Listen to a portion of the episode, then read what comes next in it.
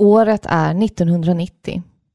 Bredvid dig på stolen vilar en påse pallekuling och på radion spelas Sinead O'Connors hitdänga Nothing compares to you. I din hand vilar resten av eftermiddagen. Ett Gameboy. En konsol fylld med nostalgi och svettiga händer. Idag ska vi prata Gameboy och vi har listat våra fem bästa spel. Filippa, vad gjorde du 1990? Jag fanns inte. Nu kör vi vignetten! Kom igen! Woo!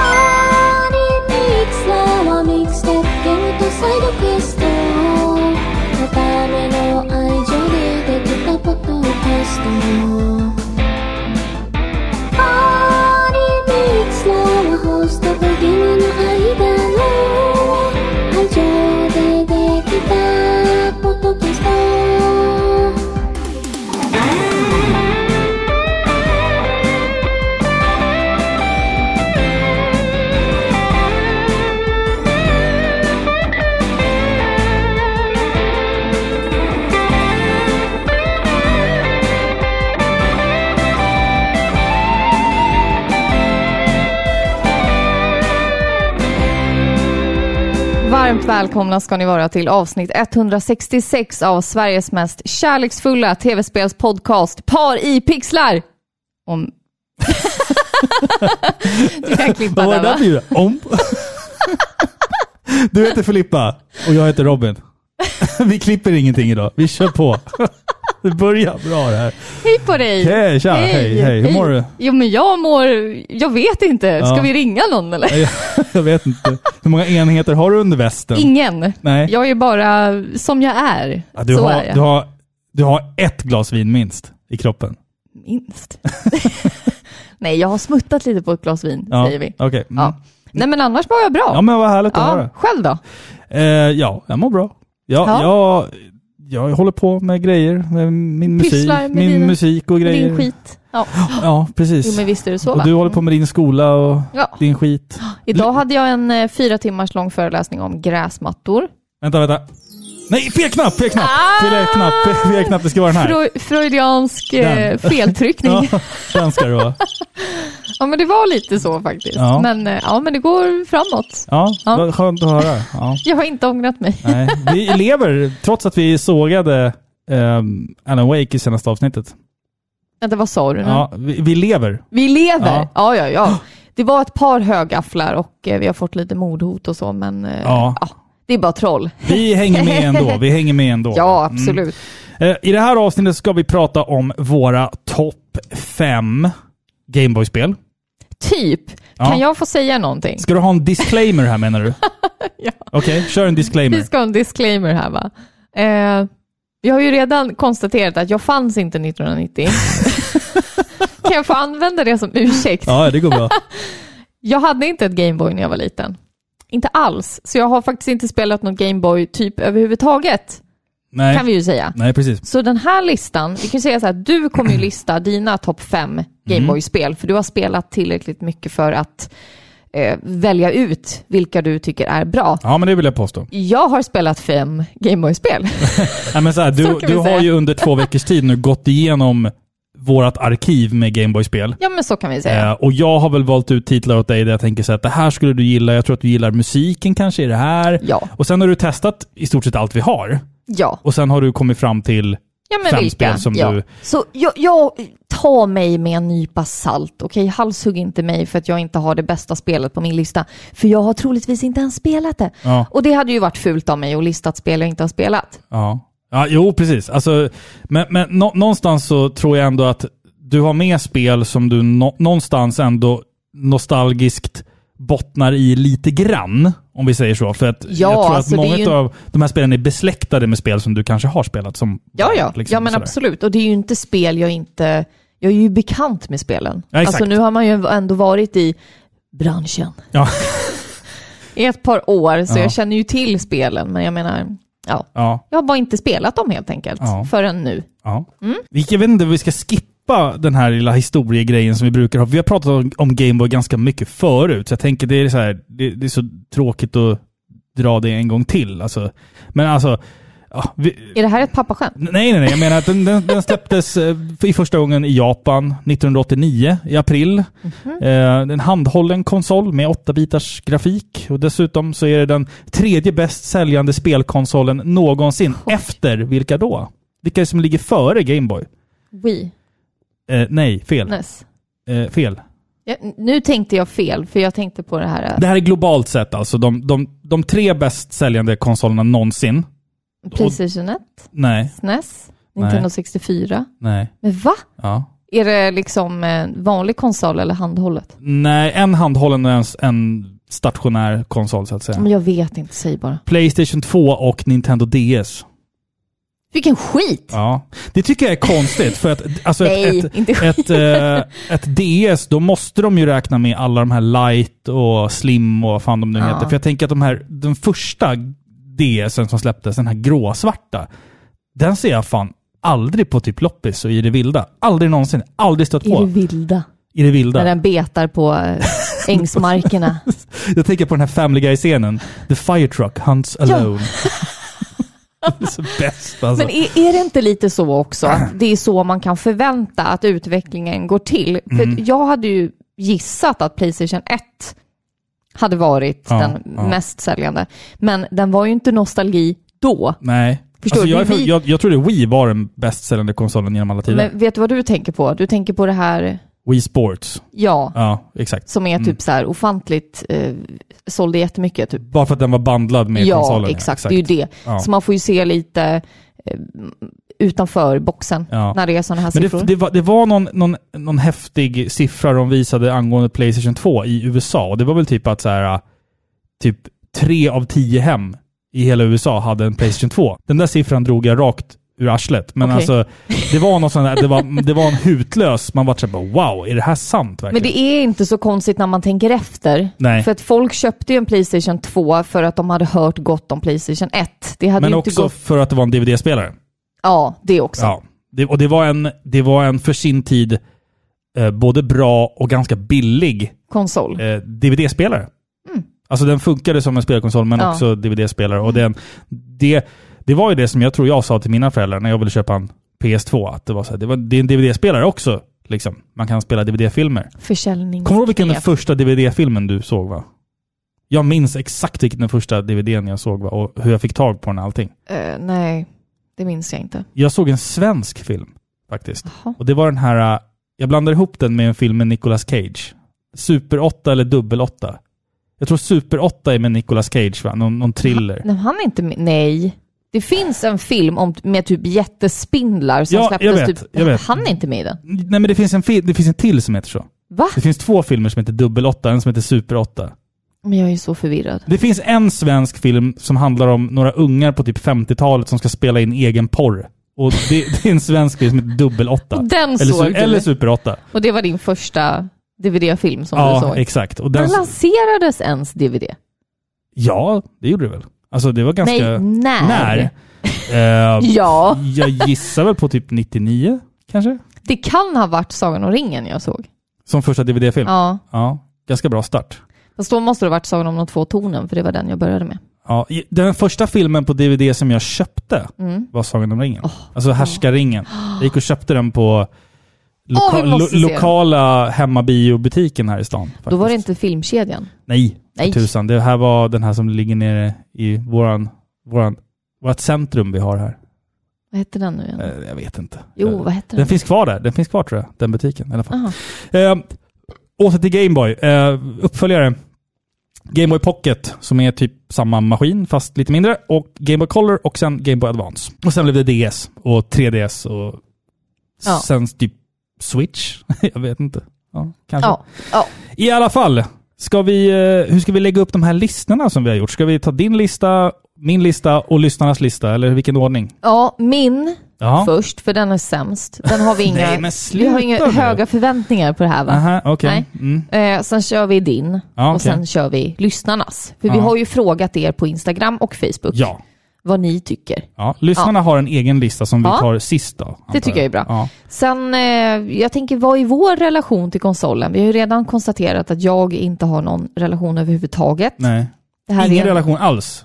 Nej, Nej. jag hade inte den. Nej. Jag hade ett Playstation 1, jag hade NES, SNES, Nintendo 64. Ja. Det var det jag hade. Ska jag tisa lite med min relation? Jag kommer Men komma in på det Men det längre. är din tur nu. Ja, men jag, jag, jag kan tisa lite, för jag kommer komma in på det sen när Scenen är din. när jag läser om mina spel här. Okej, Så- du vill göra så. Jag fick mitt Gameboy av en död flicka. Jag tisar där. Ja men Robin, vad okänsligt. Ja, det är okänsligt, men jag tänker tisa med det. Du är en sån, Ja. du är en sån eh, Ond så människa. här, kåt på drama. Va? Ja, så uppmärksamhet. Nej men alltså, det, det, ja, det är en fin historia. Det är ingenting, det, det är mörkt, men Vet det du är vad ändå... det där var? Det var ett clickbait. ja, exakt. Stay tuned. Vad liksom. hemskt. Ja, Vad, hem, vad Ja. hemsk du är. jag vet. Usch! Jag vet. Usch! Eh, men hörru, du som, innan vi drar igång nu, du som har spelat mycket Assassin's Creed Valhalla. Ja. Hur såg vikingarna till att slavarna inte flydde? Man använde trälim. nu kör vi igång! Okej, är du redo? Jag är redo. Och som sagt, jag har ju bara valt fem spel som jag har spelat nu under de här äh, dagarna. Mm. Liksom. Ja. Jag vet liksom inte om de här är bra. Det ligger ingen prestige i det här. Du har valt ut fem spel av alla spel som vi äger. Ja, get over it. Ja, liksom. get over it. Ja. Det jag tänkte börja spela, eller det jag tänkte börja prata om, det är faktiskt Jurassic Park. Plats nummer fem alltså. Ja, Jurassic Park. alltså platserna är inte så jätteviktiga. Nej, okej, För en ja. gångs skull Ja, oj, så oj, är oj. rangordningen inte Oj. superviktig. Nu snöar det i helvetet. Ja, men Ja. typ. Och Okej. Typ. Mm. Jurassic Park släpptes 1993 och det är utvecklat av Ocean. Och det här verkar ju vara, rätta mig gärna om jag har fel, men det verkar vara liksom en direkt portning av NES-spelet som släpptes bara två månader innan, Ja, det kan nog säkert stämma. i juni, och det här släpptes i augusti. Mm. Och, alltså jag måste nämna det här spelet för det överraskade mig verkligen. Eh, det är ett, vad heter det, top-down Ja. shooter heter Japp. det väl. Alltså sett uppifrån. Eh, dinosaurierna har flytt, du är på den här eh, Jurassic Park. Jag hatar när det händer. Att Ja, ja, jag vet. flyr. Det, ja, men eller hur? Snacka om måndag. Ja. Ja. Eh, du ska rädda några ungar. Det är ganska straightforward. Några unga. ja, men det är någons eh, barnbarn eller Ja, någonting. okej. ja, det är inte så jävla viktigt. Ungjävlar. Ja, som har ränt runt Mm. tydligen. Mm. Det är ganska straightforward. Du har en pistol, det finns ganska gott om ammo, du ska samla på dig en massa dinoägg. Jag vet inte varför, kanske för att förhindra att det är fler dinosaurier som kläcks. Ja. Jag vet inte. Men, men, och kvinnor, Mm. musiken. Så jävla woke att säga sådär. Vet du, Ja. så har min mamma alltid sagt Jag vet sen jag var Jag pytteliten. Musiken Robin, Mm, mm. den är sjukt bra. Ja. Det är helt oväntat. Eh, och jag kollade upp, killen som har skrivit musiken heter John Dunn. Eh, han var tydligen Oceans eh, huvudsakliga kompositör. De, de heter egentligen Ocean Software, men Ja, jag säger ja, Ocean. ja. Han jobbade på Ocean och han hade tidigare jobbat väldigt mycket med och tyckte väldigt mycket om Commodore 64. Är det sant? Och det hörs Det hörs väldigt mycket. Skojar du eller? Det är, alltså det är det här krispiga, klara ljudet liksom. Det märks att han uppskattade den konsolen. Så skitbra musik och det är typ det bästa med spelet kan man ju säga. Alltså i övrigt är det ett helt okej spel. Eh, det är ganska lätt att lära sig, det är ganska sköna kontroller trots att det är liksom uppifrån. Du har Mm. ju, vad blir det? Fyra olika, åtta Ja, olika nej, fyra riktningar. tror jag. Jag tror inte du kan gå... Jo. dia- Kan du gå diagonalt Du också? kan gå Ja, diagonalt, okej. så du har liksom åtta riktningar och det är lite klumpigt i början, men man lär sig liksom. ja. Men det blir ju lite repetitivt, för du är ju bara på den där anläggningen Mm. hela tiden liksom. Det är lite variationer bara. Eh, någonting jag störde mig på var att pistolen skjuter inte rakt fram. Den bågar. Nej, Gör nej inte? det hade varit jobbigt. Ja. Nej, alltså karaktären du spelar som, han har ju pistolen placerad på sin axel. Jaha, ja. Så ja, den just det. är liksom, det är lite svårt att få till exakta skott. Mm. Jag fattar ju att de ville kanske få det verklighetstroget, men hur verklighetstroget är det med liksom förrymda dinosaurier liksom? Skjuta bazooka på dinosaurier. Ja men typ, ja. mm. Men den här fick vara med på min lista. Det, det är ett jävligt bra spel. Jag tycker som sagt, apropå musiken där, att man har lyckats få Gameboyet att på något sätt emulera hur SID-chippet låter. Det är, det är imponerande. Jag vet inte hur man har gjort det där. För att det, för det finns inte många Gameboy-spel som låter som Jurassic Park gör faktiskt. Nej, det måste ju vara någonting. Ja. Jag vet inte tekniska termer. Nej, inte heller. Jag, jag har dålig koll på det här. Obevandrad i det här. Men snubben som gjorde det älskade Commodore 64 Ja, det hörs ju. och det hörs. Ja. Mm. Jurassic Park alltså, spännande. Ja, jag tycker det. Mm. Plats nummer fyra då. Det här är... Först, tänkt, först var jag jättesäker på den här. Jaha. Men sen när jag liksom har börjat läsa runt lite så har jag upptäckt att folk tycker inte ens om det här spelet. Så det är alltså en guilty pleasure av något slag vi snackar här. Ja, men, äh, alltså jag vet, jag vet, jag vet inte varför jag har med den här. Men Bra lista, du vet inte ens varför jag har mer. Men den är med nu. Ja, okej. Ja, jag har Ja. valt Castlevania Legends. Det tredje spelet Ja. Okej, exakt. Ja. Tredje spelet i serien till Game Boy. Mm. Game Boy släpptes 1997. ja, sent. Sent. Väldigt Ja. sent. Konami har Är det säkert verkligen? jag tror 97 det. är ju väldigt sent alltså. Men jag tror det. Jag kan ha skrivit fel. Jag måste fan kolla upp det här. Kolla upp det här nu. Du har fan rätt, 1997! Det är sjukt. Då fanns jag. Alltså det är jättesent! Med det i åtanke så frick? kanske det är ett ganska dåligt spel. Ja men alltså, alltså, alltså det är... Det är liksom Resident Evil 1 fanns redan. Ja alltså, det, alltså, det var ju mycket, mycket som... fanns då. Alltså shit, jag visste inte att det var så här sent. Ja, Wow! men så är det. Mm. Spännande! Mycket spännande. Det här spelet skulle ju från början ses som en föregångare till alla andra Castlevania-spel Yes. i hela serien. Men det blev sen liksom fristående och eh, icke-kanon. Mm, mm. De har bara raderat den ur liksom, tidslinjen helt och hållet. Och det var framförallt då när Lament of Innocence släpptes som Mm. det blev liksom offentligt att nej, det här spelet får inte vara med. Eh, du spelar i alla fall som Sonia Belmont. Yes. Eh, du är beväpnad med piska och du tar dig an då den första Dracula och hans lakejer.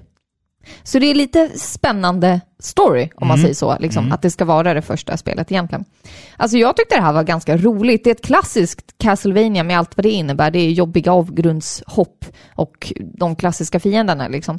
Men det är just intressant att de här utvecklarna, och speciellt då Koji Igarashi, han hävdar ju att Legends är en eh, skam för serien. för att den diffar så mycket från de andra. Ja. Och jag har ju, väl, jag har ju läst liksom att de, de två tidigare spelen är mycket, mycket bättre. Men vi äger inte dem. Så vad ska jag göra? Jag var tvungen att spela ja. något annat spel. Och jag, det är klart man vill ha ett Castlevania på listan. Liksom. Jag ska berätta lite roliga saker för dig. Apropå, som, som har med det här spelet att göra. Det här var, har jag för mig, det första Castlevania-spelet när man började använda sig av den här anime-stilen som man senare använde i DS-spelen då.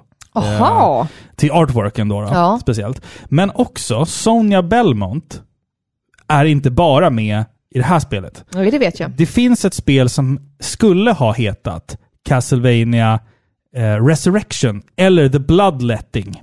Som aldrig släpptes. Och det skulle ha släppts då till Sega Dreamcast, men det släpptes aldrig. Eh, och det var ett sånt här eh, lost media eh, i många, många år. Ooh. Det fanns bara screenshots och någon muggig videoupptagning från det här spelet och sen så kannade man det helt liksom. Men för bara några veckor sedan så var det någon som lyckades hitta eh, en prototyp på spelet och laddade upp det på nätet. Så att nu, så om man nu kan sina grejer så kan man ladda ner eh, ett halvfärdigt Castlevania Resurrection Ballt. och faktiskt spela det. Eh, ja, Vilken ja, konsol skulle det ha släppts till? Dreamcast. Dreamcast. Ja, så det, okej. det var alltså ett spel som Alltså i Ja. 3D? Ja, det var tänkt att ingen skulle se det där spelet efter att de hade cancelat det. Men Oj, nu oj. har det läckt ut, så att nu kan man faktiskt spela, alltså det är typ, det är typ två skärmar. Och, men det är fortfarande karaktärsmodeller, det är lite fiender och lite musik. Wow. Eh, något som vi vanliga dödliga aldrig egentligen skulle ha fått sett. Eh, kopplingen till Castlevania 3 på Game Boy är ju att det är samma karaktär, Sonja, som spelar i båda spelen. Hon har varit med i ett dåligt Castlevania och ett Castlevania som aldrig släpptes. Men man känner ju ändå igen namnet Sonia Ja, Belmont. det förekommer i Loren i något senare Castlevania, Ja, vet jag. Det är nog därför jag känner igen det. Eh, Ja. Castlevania har ju egentligen ganska många bra kvinnliga karaktärer faktiskt. Ja, So- Sonja är inte det bästa exemplet kanske. Men det, fin- det finns ju andra väldigt, väldigt bra. Jag gillar ju eh, Syfa från eh, Castlevania 3. På, Ja, på, på NES alltså. Då. Hon, hon, är, hon är cool, hon är magiker och grejer. Eller är det en kvinna? För det vet vi inte riktigt. För att jag har för mig att i... Det är en felöversättning i den engelsk översatta versionen av eh, NES-spelet, att det står he istället för she. Fast jag har för mig att det ska vara en kvinna. Alltså jag har ingen aning. Nej, jag har för mig att det är något sånt. Och sen, ja, jag, jag minns inte det där. Det, det får ni googla själva på om ni är intresserade. Ja, men det var i alla fall Castlevania Legends. Ja, ett spel som du inte riktigt vet varför du valde, men... Nej, men jag, jag, ja. valde, jag tyckte att det var roligt. Ja, ja. Eller hur? Ja, ja. Det får jag väl tycka. Absolut, absolut. Det är därför den är med. Jag tyckte Absolut. att det var klassisk eh, Castlevania. Ja, fint, fint. På plats nummer tre Mm. i min lista med eh, utan inbördesordning. Ja. Du vill bara poängtera det en gång till. Men lite, Okej. lite halvt. Ja. Nu börjar det bli mer tydligt kan man ja. säga. Mm. Teenage Mutant Ninja Turtles Fall of the Foot Clan. Oh! Ja! Finsmakare ja, där. men jag tycker det alltså. Ja, riktigt fint. Släpptes 1990. Mm. Konami utvecklat. Här har vi ett klassiskt plattformsspel där vi tar kontrollen av en av de fyra sköldpaddorna. På fem banor så får vi slåss mot fotsoldater och andra välkända figurer. Krang är, spoiler, Ja. till skillnad från Shredder som i de andra spelen då, spelets slutboss. Och en rolig detalj som jag läste, Mm. som jag inte provade och det måste jag prova. Konami-koden funkar ju såklart Jaha, okej, det visste jag inte. en gång per spel då under paus så får du tillbaka alla dina liv. Det här tyckte jag var jätteroligt. Mm. Det är väldigt, Väldigt- väldigt, väldigt traditionellt Ja, spel. Ja. kul spel, bra musik Mm. och apropå musik, någonting som slog mig på en gång när jag satte igång spelet. Det är ju att låten som kommer i första banan, det låter ju som Mario, alltså Super Mario Odyssey theme song. Mhm. Da-da-da, da-da-da, Ja, just det.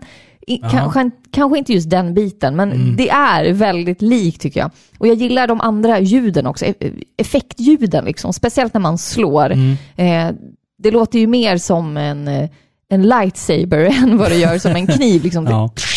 liksom, Verkligen. Mm. Men eh, jag tyckte det här var jätteroligt faktiskt. Det, det är lite repetitiva banor, liksom, men det är Mm. underhållande. Vad har du för favorit-turtle? Rafael.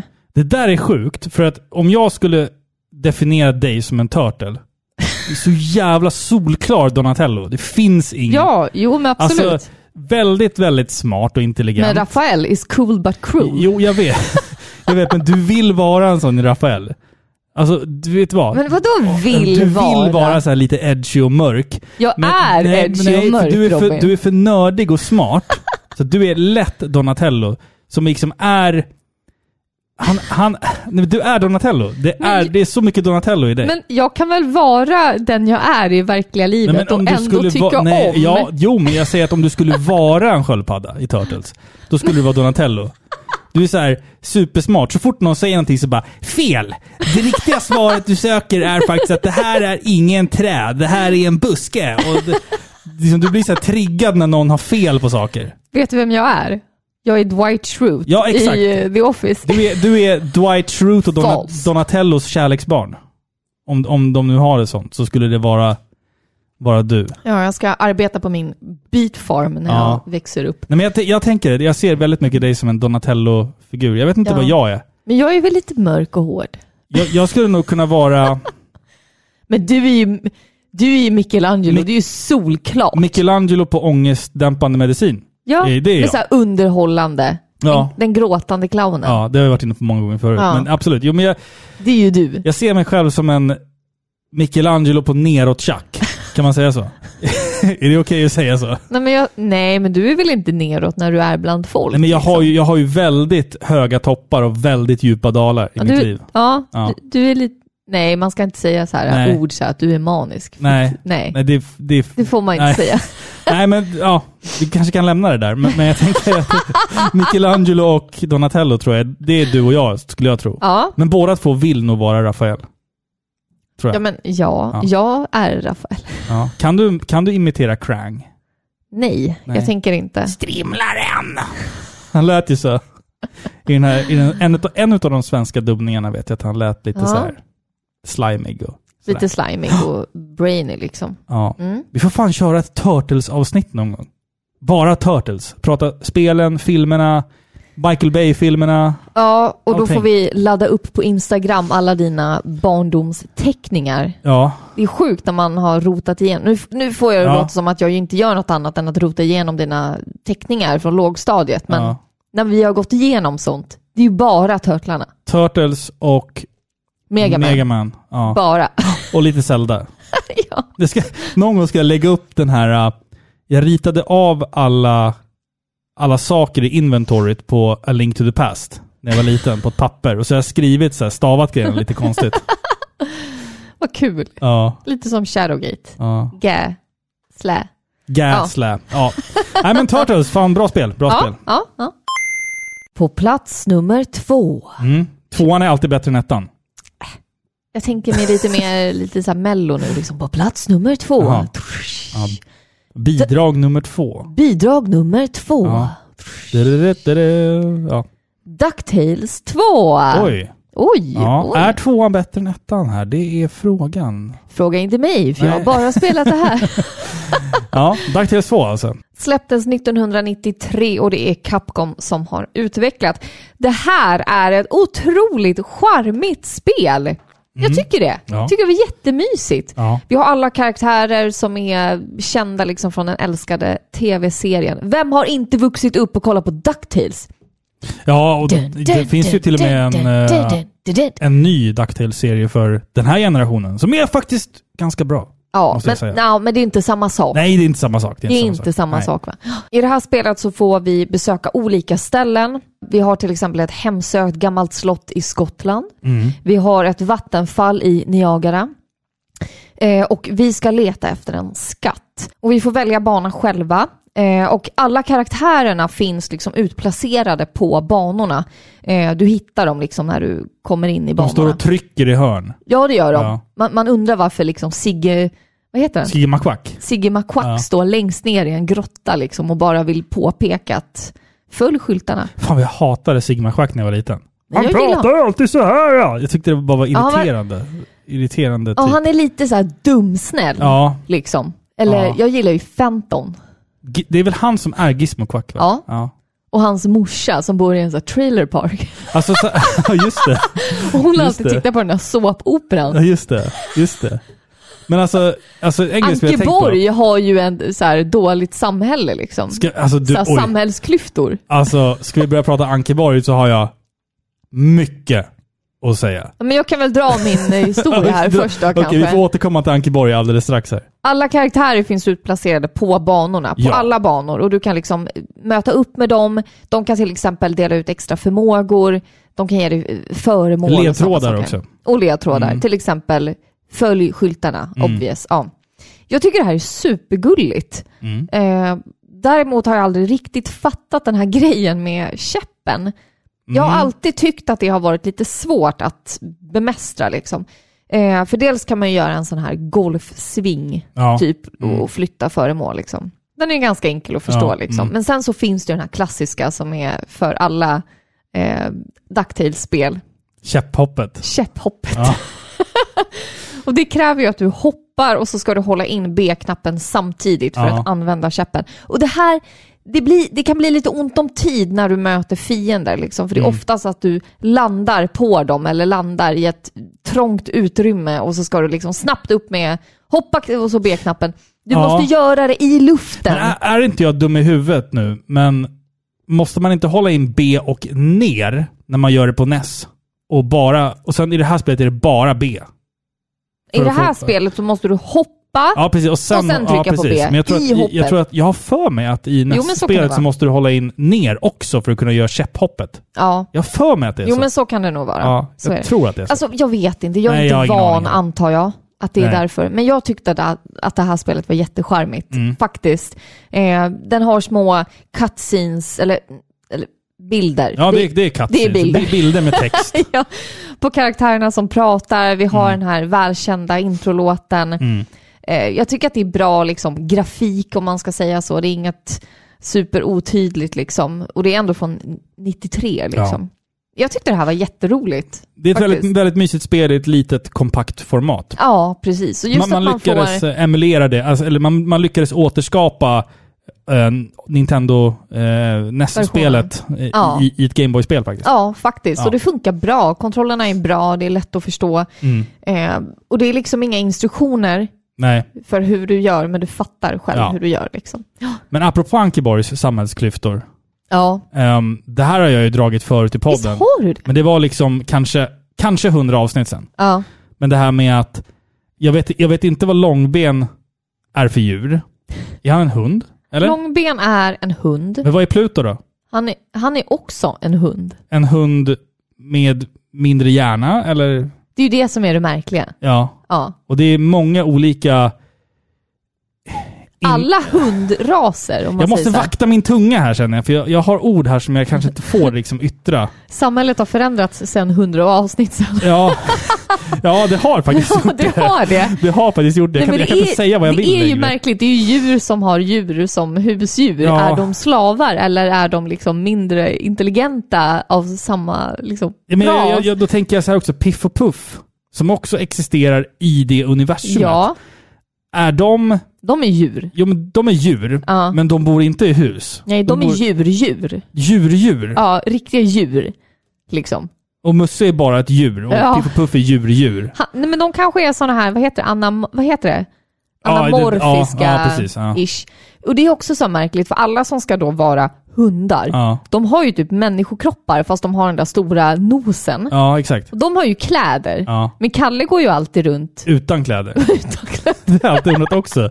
Varför har alla andra byxor på sig utom Kalle? Har han, Ja! har han liksom dispens för att ha gå Och så är det byxlös? så här liksom? gamla så här Disney, eh, eller så här, vad, heter de? It's Donald Duck. Du Ja, vet hans de- Kalle, ja, ja.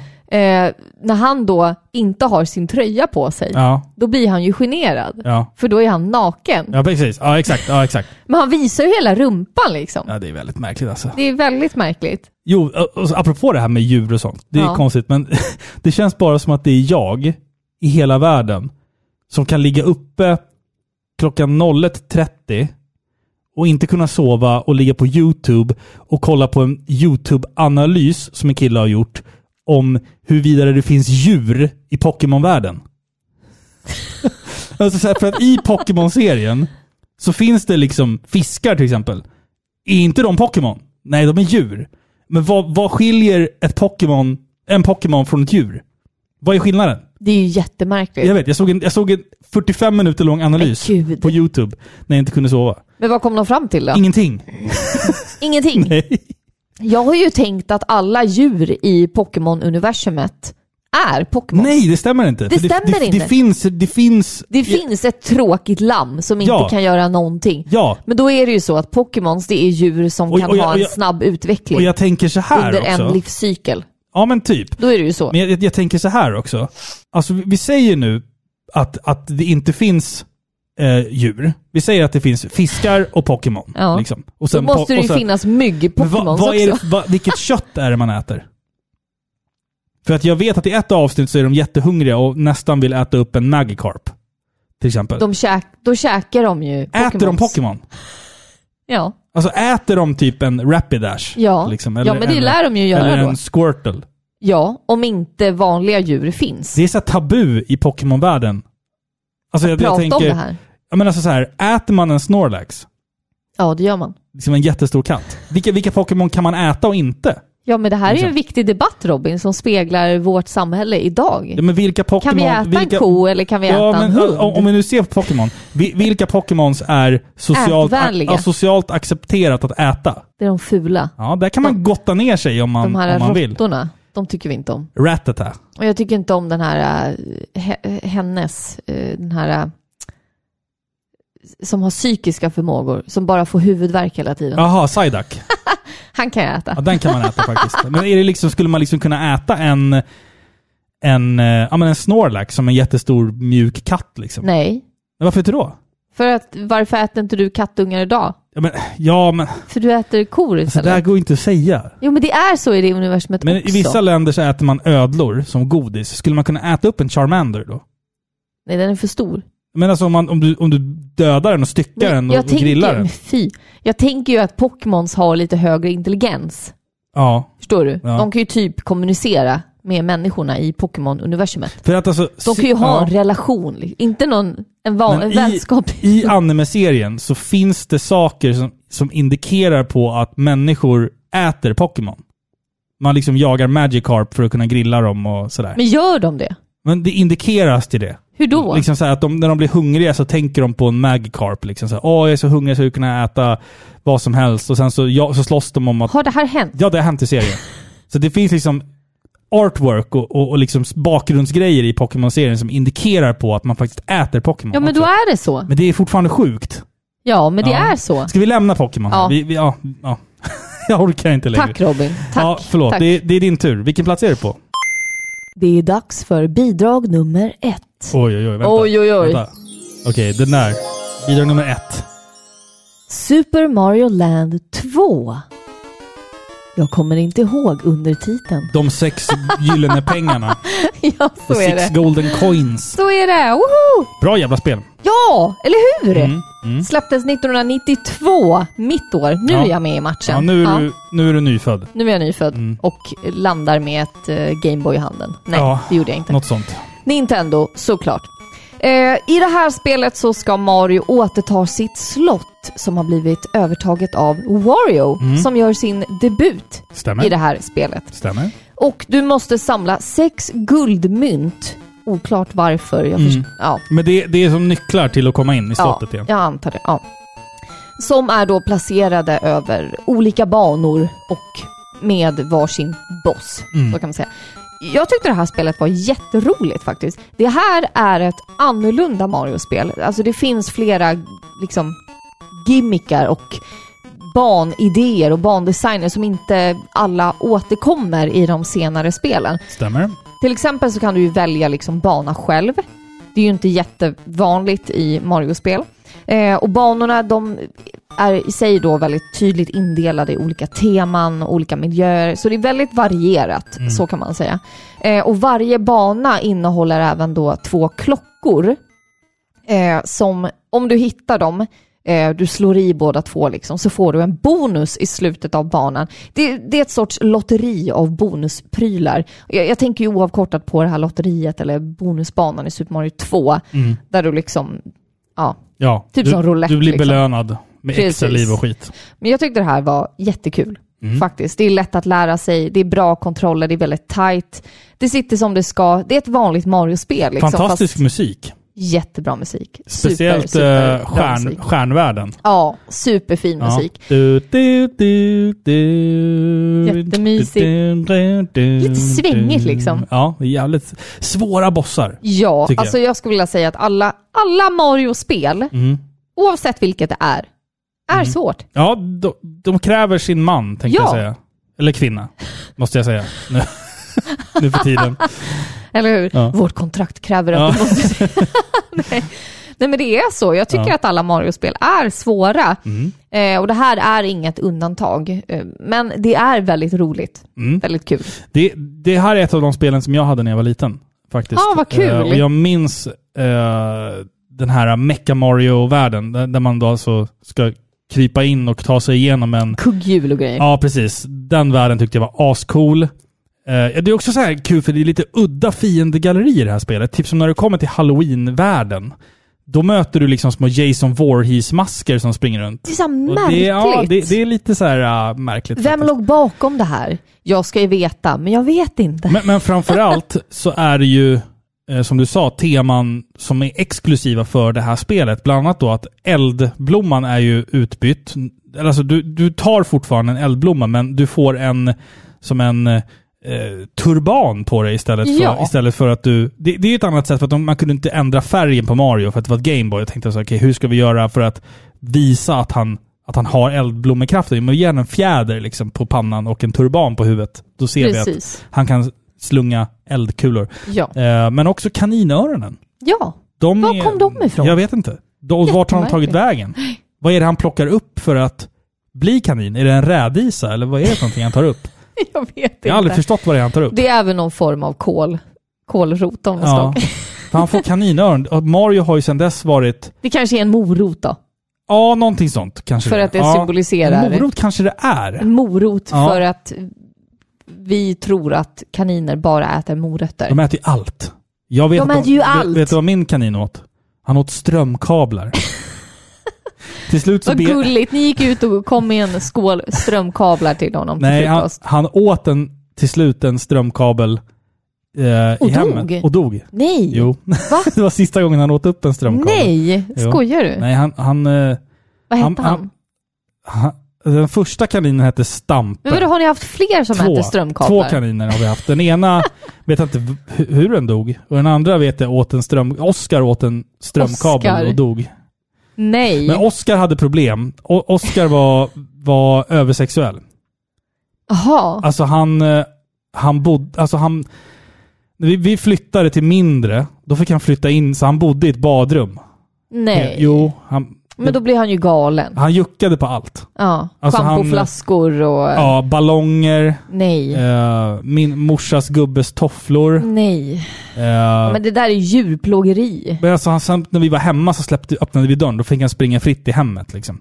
Och till slut då så hittade han en, en strömkabel som, från tvn bakom hyllan. Och så det där var ju han den. medvetet. Oskar var trött på Jag, sitt liv. jag tror också att han, han Oskar var hade... trött på att återvända till Ja. badrummet, det mörka badrummet varje kväll. Jag tror, jag tror också det. Att Oskar valde själv att bita Ja. i strömkabeln. Det är ändå ett värdigt avslut. full- Fullt medveten om vad han gjorde liksom. Ja, men Ja. fy. Men Ja. vadå, alltså har man kaniner borde de ju få, de behöver väl stor yta? Ja men vi hade ju det från början. Ja, Men sen så flyttade vi och så vart det mindre och sen så... Oskar klarade inte Det var väl lite skönt att Oskar tog livet av sig kanske. Nej men fy. Alltså om jag får vara så hemsk jag alltså. hade aldrig köpt en gnagare. Jag tycker Nej. gnagare är äckliga. Nej men jag har haft bara gnagardjur. Jag har bara haft hamstrar och, och kaniner jag har och också marsvin. haft hamstrar. och jag vet inte varför, för jag hatar ju sådana djur. Ja, Alltså jag hatar kaniner och hamstrar och allt. Jag vet inte varför Men jag vet har haft du- så många. när jag var ett barn, då var jag rätt korkad. Jag har mina stunder nu också, Ja, men när jag var barn då var jag riktigt korkad. Och vi hade ju flera reptiler ja. när, vi, när, när alla vi syskon bodde hemma. Vi hade leguaner och varaner Din, framförallt din då. mamma har ju fortfarande en ödla i frysen hemma som har legat i, i hennes frys i 20 år. Ja, men det var nog min eh, brorsas första ödla. Den ligger i en liten låda i frysen Ja. fortfarande. Den dog. Jag tror att den blev, nej nu tänkte jag säga påsatt, men det är fel. Den blev Men- satt på. Den blev Ja. satt på. Den blev påsatt. Den blev satt på. Ja. För den sprang liksom fritt i min brorsas rum. Åh vad äckligt alltså. Och nej men den var jättegullig. som- Det var en sån här liten, eh, jag kommer inte ens ihåg vad de Ingen heter. geckoödla, men i samma storlek som en geckoödla. Ja, typ en hand liksom. Jag vill bara förtydliga att den ligger fortfarande hemma hos dina föräldrar i frysen. Ja, men min mamma... 20 år Vet senare. du vad? Min, mammas, min mamma och pappas frys dog ju. De skulle byta ut den. tror du att hon kommer slänga ut den nu? Vi måste nästan ringa henne och fråga. Jag tror att hon kommer spara Kan vi den. ringa henne och fråga? Är det för sent att ringa henne nu och fråga? Det är ju märkligt. Ska vi, Ska jag ringa? vi ringer på högtalare. Vi måste ringa din morsa och fråga om ödlan är slängd. Hej, förlåt, väckte jag dig? Nej, nej. Jag har inte gått och lagt oss. Nej men vad bra. Du, får jag fråga en snabb fråga? Ja, Det är en jättemärklig fråga, men jag och Robin, vi började skratta åt det här. Vi måste bara ha klar, klartecken. ja, Eh, fråga på. ödla, när han var liten, Ja. som dog, den har ju legat i er frys i alla år. ja, men det gör den inte längre. Gör den inte? Nej, jag, jag tror att vi har slängt den. Nämen. Okej, för vi tänkte nu när ni ska byta ut frys och kyl, kyl om den kommer Ja, få... just det. Jag tror... Hade ni velat haft den? Nej, det är bra, tack. vi... vi, vi kom bara att tänka Vilket på år det. dog den? Vilket år dog den? Ja, det var länge sedan i alla fall. Han hade den i en platt kartong, en grön platt kartong. Ja men vad bra, vi ville bara ha klartecken om det. Vi kommer att prata om det så vi måste redogöra det här. Ja. Men innan vi slängde den så frågade vi. Jaha, men det var ju snällt. Ja. Det var hänsynsfullt. Ja, tror jag i alla fall. vad roligt. Vi hörs. Ja, det gör vi. Hej då. Hej. Hej. Bevis. den låg ändå där i nästan 20 år. Det är helt galet. Otroligt ändå. Ja. Det var väl fint. Fint avslut på din lista tycker jag. Jag, jag tycker att det här sammanfattar min mamma också. Väldigt så här, Ja. men lite obskyr på sina kanter liksom, men ändå så här, hon gör det för sina barn liksom. Mm. Tycker jag var fint. Nej, fint. Ja, fint alla, bo, alla borde ha en ödla i frysen. Alla borde ha en ödla i frysen. Ja, tycker jag. Ja. Det var min lista. Bra jobbat Filippa! Tackar. Din tur. Jag ska ge honom ett erbjudande som han inte kan vägra. Vilken film kommer det ifrån? Är det, sägs det på svenska eller är det på engelska? Det är på engelska. Eller typ engelska. Typ engelska. Ja. Är det Scarface? Nej, Gudfadern. Jaha, nästan. Gudfadern handlar ju om en maffiafamilj. Ja. Tar man bort ordet maffia så får man ju familj. Och ja, den här podden görs i samarbete med Spel och sånt, precis som vanligt. De är ju våran familj, eller hur? Det har vi sagt nu. Det, Ja, nu är det klart absolut. liksom. Absolut. Eh, De har ju hängt med oss så pass länge nu att man Måste vi pussa Borkas hand också varje gång vi träffar honom? Kanske. Men om jag tror så här att om man gör släktforskning om hundra år på oss, då kommer det stå liksom en liten bubbla där det står så här, spel och sånt. Familj. Ja, Liksom. Om man, om man släktforskar bakåt. Ja, Och jag. för att återkoppla till citatet jag inledde med. Det är ju lite det de gör va? Ger oss erbjudanden som vi inte kan motstå. Du vet, man går in i den fysiska butiken i Norrtälje eller man går in på spelosont.se och så får man ju exakt det liksom. Ett erbjudande som man inte kan... Fast, li, fast alltså lite mindre hotfullt då. Ja, ja, allt vi behöver göra är ju bara att knäppa några. V- vad menar du? Ja, som en maffia. Jaha, Familj. nej alltså jag, jag, vill, jag vill subtrahera bort Ja, det går inte nu. maffia. Det går inte nu. Jag vill bara se det som familjen. Okej, familjen. att, ja, precis. Det är ingenting med maffiaverksamhet att göra överhuvudtaget. Vi säger det. Vi, vi säger det i alla Ja. fall. Eh, men alltså, ja, man känner sig som en del av familjen bara genom att kliva in genom dörrarna på Spel och sånt. Eh, oavsett om det är den fysiska butiken eller på spelosont.se. Och som vanligt så säger vi väl tack till Spel och sånt. Ja, men det gör vi. Tack! Hi, this is Christopher Randolph, the voice of Otacon. This is Corey Marshall, the English voice of Ryo Hazuki. My name is Robert Belgrade, the voice of Alucard from Castlevania. Mitt namn är Annika Smedius, den svenska rösten till Sailor Mercury ifrån Sailor Moon. Och du lyssnar på Par i pixlar med Robin och Filippa. Jag hatar ju att dra upp mina ex. Det är kanske är lite känsligt att göra det när man sitter med, med dig så här. Vi har ju varit gifta i snart tio år. Men det är ett, par, det är ett eh, pappaskämt. Men jag träffade en tjej en gång med inkontinens. Läcker som fan.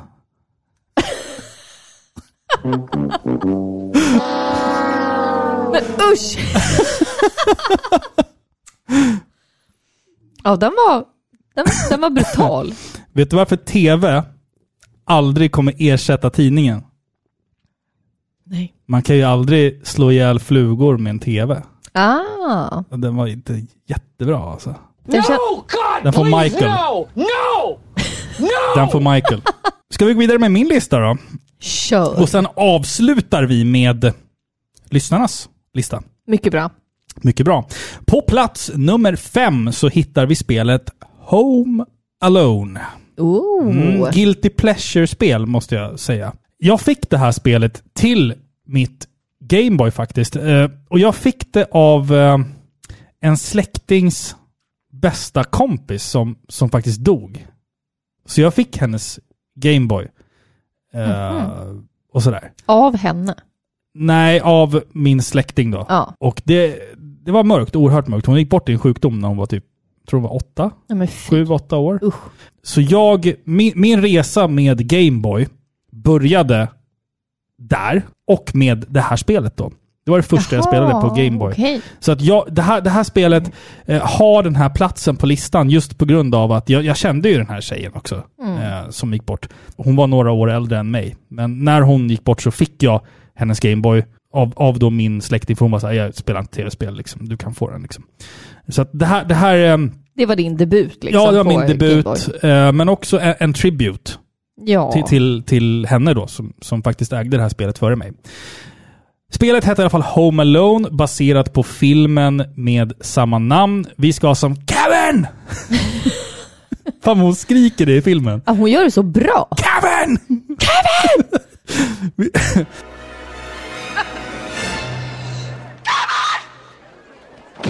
Vi ska som Kevin smyga runt i huset i alla fall och eh, samla på oss familjens värdesaker och sen placera dem i ett valv via en sån här fancy mathiss som rika överklassfamiljer i USA har. Eh, och sen ska man då också undvika tjuvar, levande eldslågor, enorma spindlar. Nästan som i filmen då, med andra ord. Det är ett otroligt svårt och oförlåtande spel som har en enorm charm ändå. Och eh, det är ett jävligt bra spel för att vara ett licensspel. Det är liksom mysmusik, det är tight kontroll. Det är lite såhär Metroidvania-feeling, man måste backtracka lite och, och sådär. Liksom De har du, tänkt till. Ja, du kan inte bara liksom ruscha igenom en bana utan du måste gå tillbaka och tömma saker. För du kan inte bära hur mycket saker som helst. Alltså du, spel var svårare för. det, det var de ju, men de var ju också kortare. Ja. Det var ju det som var grejen. Då. Ja. Men det är ett väldigt kul spel och det är väldigt bra. Jag tycker också det är kul varje jul, för då kommer diskussionerna upp kring den här jävla Home Alone-filmen. Alltså Ensam Hemma 1 och 2. Alltså fan vad jag undrat vad de här föräldrarna... Alltså jag, jag förstår inte... Jag Hur kan man inte, glömma bort ett men så här, barn? Delvis det. Hur fan kan man glömma bort ett barn? Men också, jag fattar inte det här. För att, okej, vilka är det som äger huset? Är det Kevins föräldrar? Ja, det är ju McAllister Family. Det är ett extremt stort hus. Ja, men sen är det ju, ja, det är det ju. Ja. Och sen har de ju släktingar som kommer dit Ja, men ju. vilka är det som bor i huset? Det, kän- Det är ju känns, bara familjen. ja, men det känns som att alla bor i huset. För Kevin bor på vinden.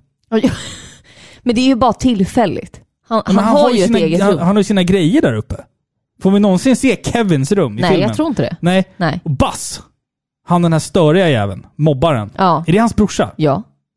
Så de är alltså Kevin och Buzz. Ja. Och så fler. Men vadå fler? Jo, men han har väl... eh, Min, han har ju en yngre bror väl? Nej, Men det är väl Och inte så han, det, nej, det är syster. väl hans kusin? Nej, men de... Nej. De är ju typ nio ungar. Jag, fa- jag, för jag har aldrig fattat hur det där går ihop. Alltså jag har aldrig fattat vilka, vilka... Mamma, pappa och Kevin vet jag. Ja, Och men det är resten, fler resten har bara varit frågetecken. Ja, nej, men vilka, det är... är... som, vilka är det som bor i det här jävla huset? Ja, men det är mamma, pappa och Kevin och hans syskon. Och sen är det några kusiner tror jag. det är inte kommer. tydligt. Nej. Det är väldigt otydligt. För det är massa vuxna och massa barn. Jag blir såhär bara, hur ser den här familjekonstellationen ut? Är Men de det- typ amish och alla är släkt med alla liksom? Eller Men det, det är ju i den här scenen när de stormar huset. Ja. Där får du svar på vilka som inte är kärnfamiljen liksom. Men det är, det är väldigt luddigt. Ja, ja, absolut. För att den här ungen, fula ungen som dricker Pepsi och har glasögon, är det Kevins lillebror? Ja, jag tror det. Luddigt. De är, inte, Luddigt. de är inte ens lika. Nej, absolut inte. Buzz kan jag ändå liksom... Och vem utsätter sig för något sånt här hemskt? Vem döper sitt barn till Buzz? Ja, det är ju sjukt. Ja, det är ju märkligt. Ja, och sen här är faktiskt ett exempel på att tvåan kanske inte alltid är bäst. Tack. Fast vet du vad? Det finns hjärtvärmande scener i Ensam Hemma 2. Säg inte den Som- där som äh, inte- fågeltanten nu. Jo, jag gillar Fågeltanten. När de går på opera tillsammans och grejer, hon berättar om sin backstory. Det är fan hjärtvärmande alltså. Jag Alltså, gillar, jag vem, gillar är nog- det, är, ja. va- vem har gjort de här filmerna? Är det Steven Spielberg eller Nej, någonting? jag tror inte det. Nej. Men det är så tidstypiskt. Ja. Allt ska vara så glansigt liksom och Men sen är det nog fan... sensmoral. Det är så moralkakigt. Ja, men det, det är ju fint. Da, da, da, da, da, Ja. Det är så vackert alltså. Ja, men det, det funkar en Na, gång. na, na, Men inte åtta gånger. Det finns väl Ja. typ åtta filmer eller någonting. Jag tror det finns sju. Ja, men det är hemma. galet. Det är bara de första två som är värda Vad är det för värdelösa föräldrar? Ja. Kevin! Jag gör en bättre. Ja, faktiskt. Panik. Panik Ja, hon, hon är en riktig så här. vad är det man säger? Karen. Kallar Ja, man det är hon-. Kallar man ja. honom det? ja, en Karen. I wanna speak to the manager. Jag vill bara påpeka att vill ni ha någonting kul att titta på så ska ni googla, eller youtuba, Karen. Eh, public outbreak. Det är jättekul. Det satt jag och tittade på i typ tre timmar. Förlåt, jag håller på att dö. Jag fick många roliga bilder i huvudet. ja, precis. Ja, Public, pub, eh, public freakout heter det. Ja, något sånt. Heter det. Ja. Men i alla fall på min plats nummer fem så hittar vi Gameboy-spelet Home Alone. Ja. Plats nummer fyra på min lista. Mm. Tetris. Tetris. Tetris. Ja, Den- men det har ju du faktiskt ja. nördat ner dig i väldigt mycket. Ja, speciellt senaste åren här. Ja. Eh, Jag kommer komma in på det. Den tidlösa klassikern Tetris ehm, kan vi bara liksom begrunda hur jäkla gränslöst det här spelet är. Egentligen. Det är oavsett, oavsett format. Oavsett format. Det är oändligt.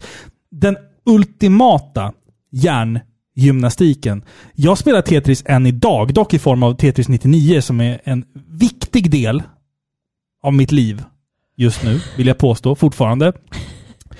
Eh, speciellt om man har haft problem med till exempel stress, som jag har. Eh, Då har Tetris ehm, varit en väldigt uppskattad avkopplingsmetod för mig. Tetris har hjälpt mig jättemycket med att, att tänka på, på annat när man har mått skit. Alltså det, det är bra varm- för hjärnan. Varvar man inte upp när man spelar det? Ja, fast, fast, fast ett annat... Man varvar upp på ett annat sätt, Mm. skulle jag påstå. Alltså spel i sig är ju... Det här är skittråkigt att prata om, jag ska, jag ska hålla det kort. Men spel generellt är ju, är, är ju liksom någon form av flykt. Det är det man pysslar med. Man vill, man Ja, vill ja. göra någonting annat, man vill vara någon annan, man vill liksom uppleva Pre- någonting. Precis som Eh, böcker och eh, film och tv. Ja, exakt, exakt. Det, det, det är ett flyktmedium. Ja. Eh, och, och Tetris för mig handlar om att den kicken du får av att faktiskt lyckas bra i Tetris, den, den kicken är väldigt givande för, för den mentala hälsan. Att klara av saker och ting, att sortera saker, att, att se att saker och ting försvinner när du sorterar dem rätt. Det, det, är- det är liksom dopaminer, heter det så? Ja. Eh, för, för, för hjärnan, som, funkar väldigt effektivt. Eh, och det gör att man liksom kan släppa allting runt omkring en. Men att, vad, vad händer om man är jättedålig på Tetris då? Ja, men då får man, då får man, du, du, måste, du måste spela Tetris på en nivå som är tillfredsställande för dig. Jag kan Ja. tycka, visst Tetris 99 kanske är lite overkill eh, och sådär, men att spela gamla Tetris, ett gammalt format, med, och spela det ganska långsamt. Det är en bra start. Jag kan inte spela sådana spel. Nej, du, du klarar inte av det, för du, du, har, så mycket, du, har, du har för mycket OCD liksom. Eller, Ja, men alltså, jag, jag, jag kan gilla liksom sådana här spel när jag får sitta i min, alltså i lugn och ro. Jag kan ju sitta i timmar och med sådana här IQ-pussel Ja, där du exakt. ska få plats med typ Tetris-bitar Mm. i olika liksom, färger och former och få plats dem Mm. liksom, så att de matchar en, eh, en area. Liksom. Ja. Sånt tycker jag är jättekul. Men jag kan inte göra det på tid. Jag Nej. hatar sånt på tid. Då Aha, blir jag bara stressad ja. och jag mår Mm. dåligt. Men det, det, det, det är en tillfredsställande grej med att städa saker så att de försvinner. Ja, men det tycker jag. Lite som jag är när jag städar förrådet. Det tycker hemma. jag inte. Alltså jag, jag, städ, jag städar ju bort saker. Nej, det gör du inte. Jag städar så pass bra att saker försvinner och sen, Nej, det hit, tycker jag och inte. sen hittar dem aldrig igen. Vet du den där stora lådan som bara innehåller tomma NES-kassetter? Ja. Den är inte osynlig. N- Nej, det är Nej. det kanske inte. Nej, Den, den har du inte städat bort. Det har jag inte gjort. ja, i alla fall. Ja, Plats, Tetris. plats nummer fyra, Tetris i alla fall. Kort och gott. Plats nummer tre. Nu ska jag utmana dig här. Castlevania 2. Belmonts Revenge. Men du sa ju att vi inte ens hade det. Men jag har ju spelat det. Alltså, Det här är strategisk jag, krigsföring Nej, det är inget... Det är inget Du ger ab- ab- mig det med- sämsta. Du säger ju det bara för att jag pratade om det ryska Tetris nyss. Vi pratade om strategisk krigsföring här, eller? Nej. Var det bara en slump? Nej, kanske undermedvetet. Jag vet inte. Ja. Den här podden är inte sponsrad av det ryska under... Eller? Eller vad fan säger man? Det, det ryska underrättelsetjänsten. Det, det är den inte. Nej. Inte än i alla fall. Nej. Kanske snart. Castlevania Belmonts Revenge. Okej, Castlevania på Gameboy är på papper en otroligt bra idé. Konceptet från NES-spelet finns ju där. Det är liksom bara att göra detsamma fast handhållet. Jo, visst. Rent konceptuellt så ska det ju funka, men slutresultatet blev tre väldigt långsamma spel som inte alls har samma flow som de här tre spelen till Nintendo 8-bitars. Men jag tänker placera Castlevania 2 Belmonts Revenge högt på min lista av en helt annan anledning. Och det är musiken. Musiken i dessa tre spel är faktiskt otroligt bra. Speciellt musiken i Castlevania 2 Belmonts Revenge. Castlevanias gotiska rockorienterade mollmelodier fungerar oväntat bra på en Gameboy. Några av seriens tveklöst bästa låtar kommer från just de här tre spelen faktiskt. Som jag sa, spelen i sig är ju inte särskilt bra. De är långsamma. De är korta. Det känns liksom som att gå i slow motion. Ja, men faktiskt. Ja. Lite i smör liksom. Ja, väldigt så. Det, det är liksom, och de är onödigt svåra. Eh, och några av dem går dessutom liksom på tid. Eh, och visst, i det här spelet kan du faktiskt använda subvapen. Det kunde du inte i det första Castlevania till Gameboy. Men jag tycker så här, musiken räddar allt. Det är liksom värt att spela det här spelet bara för att kunna ta på sig ett par hörlurar och lyssna på låten Praying Hands. Ja. Alltså, Oj, oj, det är oj. värt det. Ja. Det här spelet blir liksom ett automatiskt ett 10 av 10 spel bara genom att du hör den låten. Jag ser dessa spel som otroligt viktiga i serien överlag. Då det var de första stapplande stegen för den liksom handhållna världen av Castlevania. Vem vet? Vi kanske inte hade fått Dawn of Sorrow, Portrait of Ruin och alla andra bärbara Castlevania-spel om de här spelen inte hade fått en, en chans, tänker jag. Absolut inte. För att som du sa också, Koji Igarashi var ju involverad i Castlevania 3. Han blev ju sen en, en väldigt viktig figur i de här Metroidvania-spelen då. Eh, Jag tänker att om de här spelen hade liksom aldrig blivit gjorda, då hade vi aldrig haft, eh, Nej. då hade vi aldrig haft Portrait of Ruin, eh, Area of Sorrow, Dawn of Sorrow, som enligt mig är typ de bästa spelen i hela jävla Castlevania-serien. Eh, Så att jag väljer liksom Castlevania 2 här av de tre Gameboy-spelen bara för att egentligen musiken är liksom bättre än i de andra två. Så det var typ Rimligt. ja, rimligt. Ja. Jag tycker Ja. fan också det. För att musik, för mig är spelmusik väldigt, väldigt viktigt. Väldigt viktigt. Ja. Inte det viktigaste, men Nej. jag fattar. Ja. Mm. Vi går vidare till min plats nummer två. Och där hittar vi The Legend of Zelda, Link's Awakening. Jag blir ju direkt hatad av alla när jag säger att Breath of the Wild är mitt favoritspel i genren.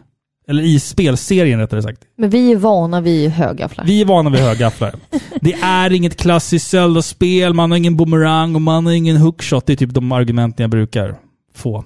Men det skiter jag i. För att eh, jag älskar nästan alla spel i Zelda-serien gränslöst mycket. Det finns inget, eller jo, de här på CDI, men de räknas väl fan Nej, inte. det gör de inte. De gör väl fan inte Det är de nej. udda fåren.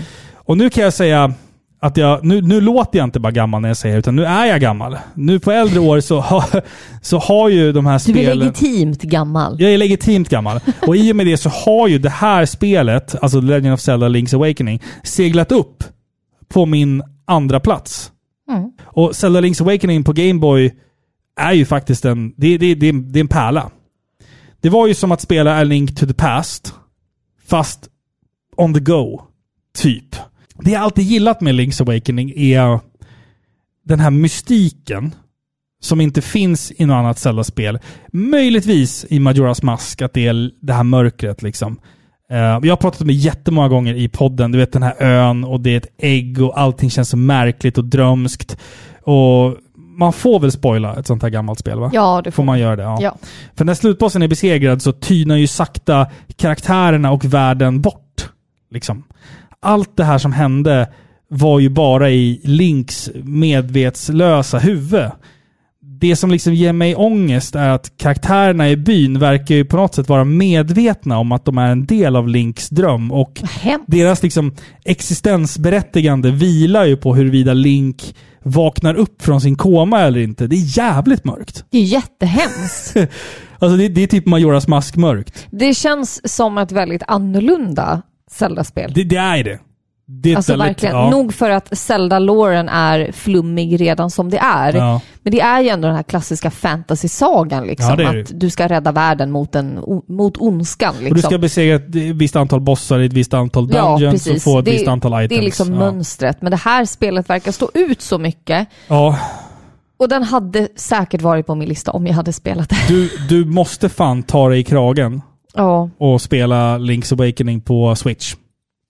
Alltså det är, Ja, det, är- just det är det. hur bra som helst. är det en remake? Det är en remake. Ja, helt nytt liksom. Alltså, mapsen ser ju exakt likadana ut. Ja, ja. Fast Så det är ju typ en remaster fast en remake. Ja. Man, ska säga. man har inte ändrat någonting. Nej. Utan man har bara liksom gjort det Snyggare. mo- modernt. Det ser ut Ja. som Duplo. Duplo. Eller Playmobil. Playmobil. Ja, Ah. ser det ut som Mm. ungefär. Men i alla fall, det här spelet är ett spel som inte bara ger mig ångest, utan det, det ger mig glädje också. Jag har spelat det jag har spelat många gånger. Eh, och jag tycker att det är, det, är- det är ett sanslöst bra spel som innehåller liksom jättemycket för att vara ett sånt litet spel. Och det, ja.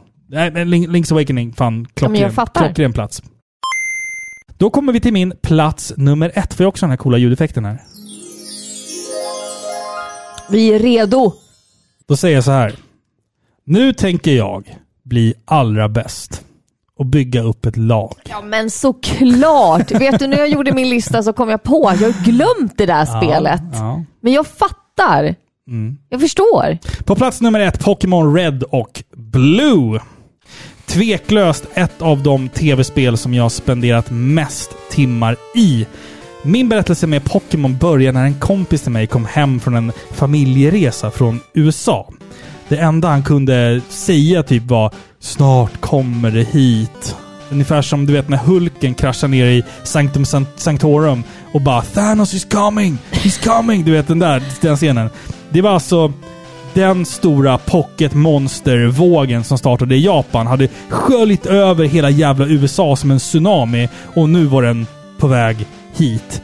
Vi, Mäktigt. vi nordbor hade liksom läst lite om det och det började bubbla i typ Superplay-tidningarna och sådär. Men nu blev det liksom snabbt på riktigt. Och jag, jag, ble, jag blev såld direkt på hela konceptet. Man hade ju liksom haft Tamagotchi innan och man hade börjat liksom kolla in det här med japanska rollspel. Så det här var ju liksom kärleksbarnen, dessa två koncept emellan.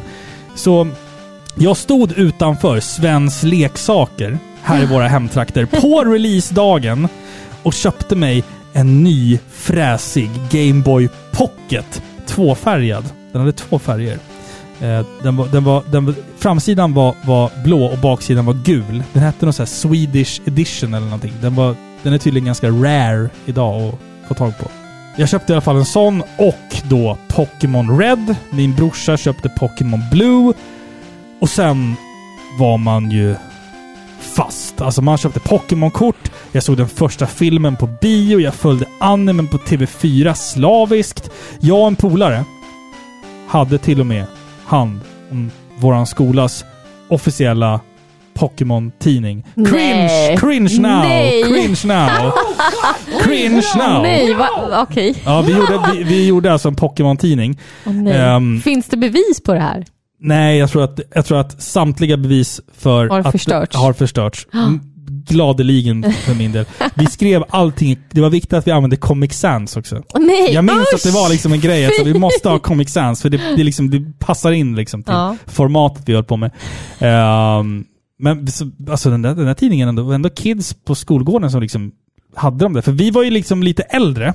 Alltså vi var, vi var ju liksom de, de stora killarna som höll på med Pokémon. Sen fanns det ju de här små ungarna som liksom inte fattade engelska och du vet, samlade bara på korten. Vi gjorde liksom en, en skoltidning med, med Pokémon där vi liksom förklarade saker för de som var liksom lite Såklart. yngre. Så vi förklarade så att ja, men det här spelet, liksom det, på, det här är på engelska och du vet, det här betyder det och typ, det här är typ ett tips om du ska börja spela men inte kan engelska. Då fick du lite hybris Vi liksom översatte spelet till svenska.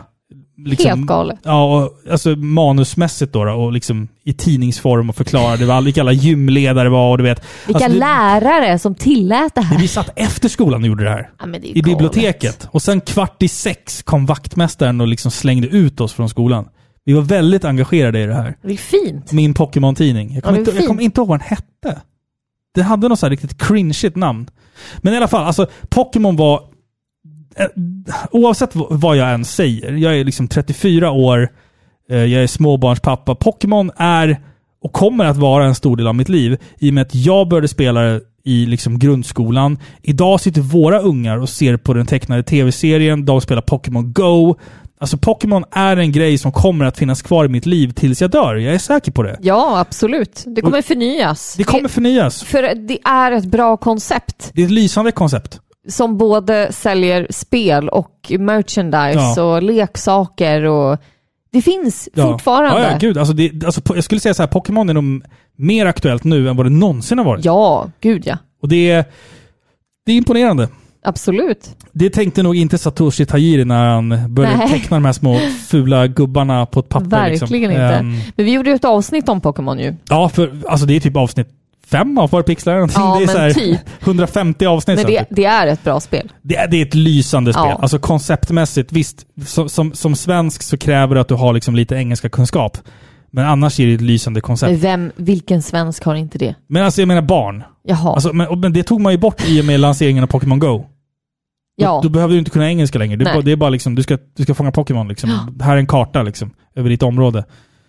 Det, det, det, det är ett lysande koncept. Och jag har ju liksom bara accepterat att, att Pokémon är och kommer alltid vara en stor del av mitt liv.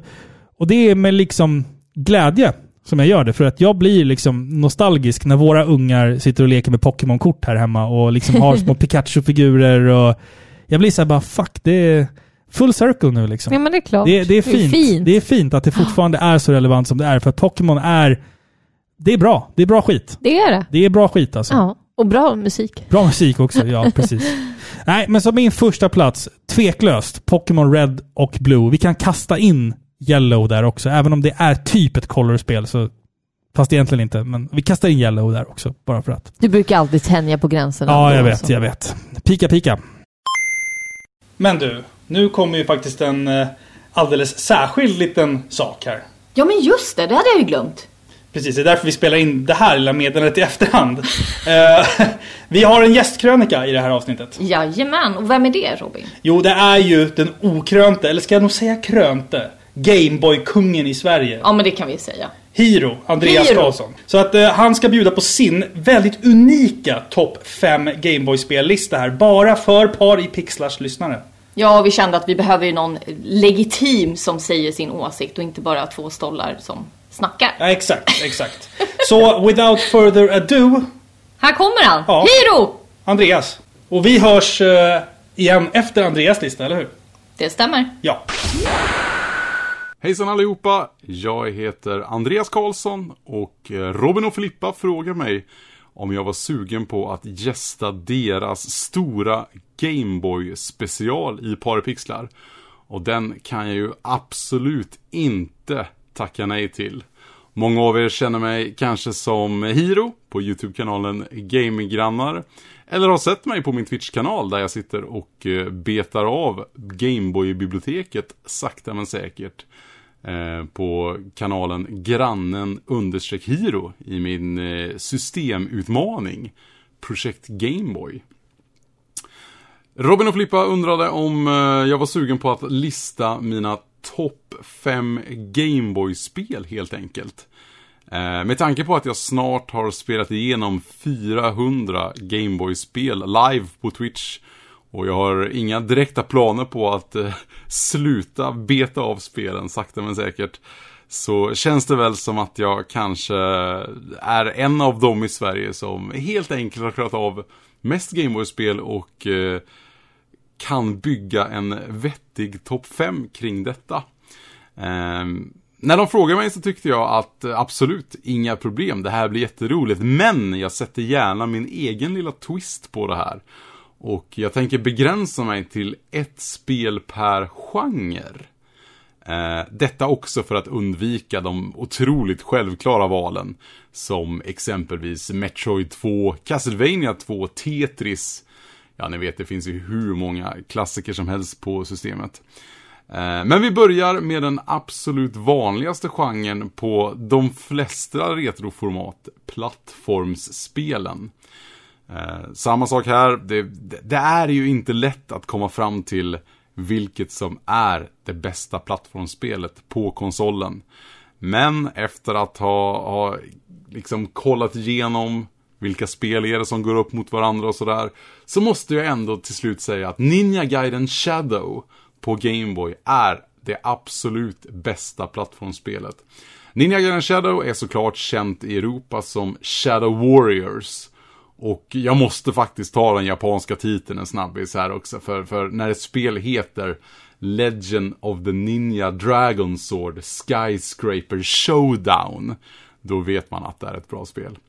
Eh, ni får det som ni antar att ni får när ni spelar Ninja Gaiden Shadow på Gameboy. Fast eh, den här gången, eh, även om du är Ryu Hayabusa, precis som i NES-spelen, så är det faktiskt betydligt enklare än eh, NES-spelen också.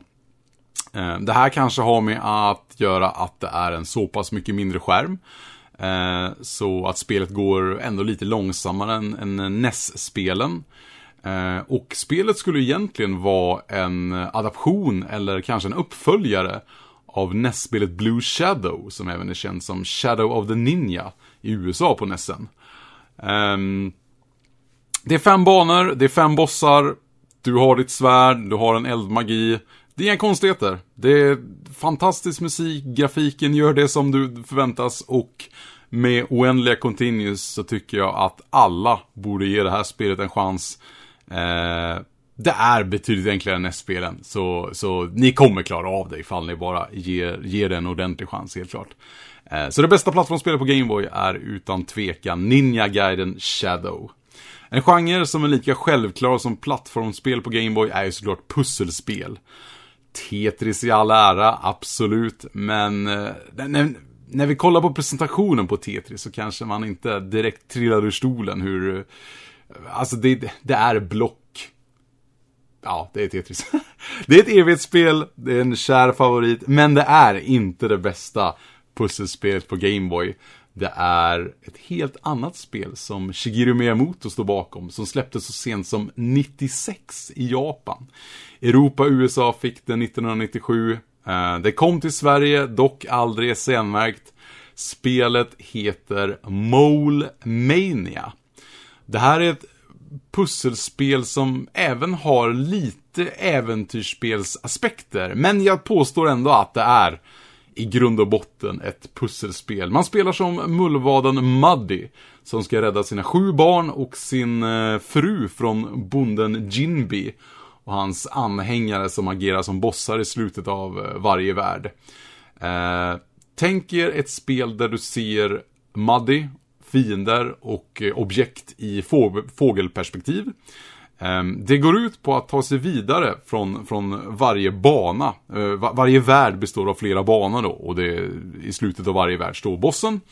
För att ta sig vidare så måste du knuffa stora järnklot. Tänk er, tänk er bowlingklot som är lika stora som Muddy själv. Eh, och det gör man ju på, du kan knuffa dem, du kan dra i dem, du kan slänga dem över huvudet. Alltså, tänk er att ni håller i det här stora järnklotet och så lutar ni er bakåt samtidigt som ni slänger järnklotet över huvudet. Så det innebär ju att om klotet ligger mot en vägg eh, så kan man alltså få bort det. Eh, Du kan även slänga det över hål på det här sättet. Och, eh, eftersom att Muddy är en mullvad så kan man ju även gräva under jord. Så då ser man ju liksom banan, det blir ju fortfarande i fågelperspektiv. Även om man ser under jord. Och där kan ju Muddy gräva runt. Och eh, på så sätt kanske, sä, säg att det finns en mur som ligger i vägen. Eh, då kan Muddy helt enkelt ta sig under den här muren, under jord för att komma upp på andra sidan. Eh, eller, ja. Han är en mullvad, han gör vad mullvadar gör. Han, han härjar, han slänger salladshuvuden på sina fiender och eh, helt enkelt räddar sin familj. Kort och gott, ett fantastiskt pusselspel. Eh, när, när ni liksom vet att Shigeru Miyamoto står som, eh, som producent bakom det så förstår ni att det har tankats mycket kärlek in i det här spelet. Eh, och jag kan bara rekommendera det varmt. Det, det här var en otrolig upplevelse. Eh, framförallt eh, när det blev första gången, eh, första gången jag spelade var live på Twitch liksom och jag kunde uppleva det tillsammans med eh, chatten och alla andra. Eh, från plattformsspel och pusselspel så går vi raskt vidare till den klassiska RPG-genren. Så nu tänker jag att vi, vi kollar på de, den typen av RPG som, som liksom går i Final Fantasy-anda, Dragon Warrior-anda. Och inte de här actionbaserade spelen såsom Secret of Mana till exempel. Eh, 92 i Japan och 93 i USA, eh, alltså ej i Europa, så släpptes ett spel av Namco som heter Great Greed. Och varför är det här det bästa RPG på Gameboy undrar ni då? Eh, det jag gillar med Great Greed är eh, att storyn är väldigt eh, lättbegriplig. Eh, man börjar i, i vår värld, i nutiden. Du och din polare är ute och, och kollar lite, om jag inte minns fel så är det, eh, om det var någon gasläcka eller någon, någon liknande i någon skog. Och då kommer det en, en tant från en annan dimension, en annan värld och helt enkelt behöver hjälp med att röja undan ondskan där.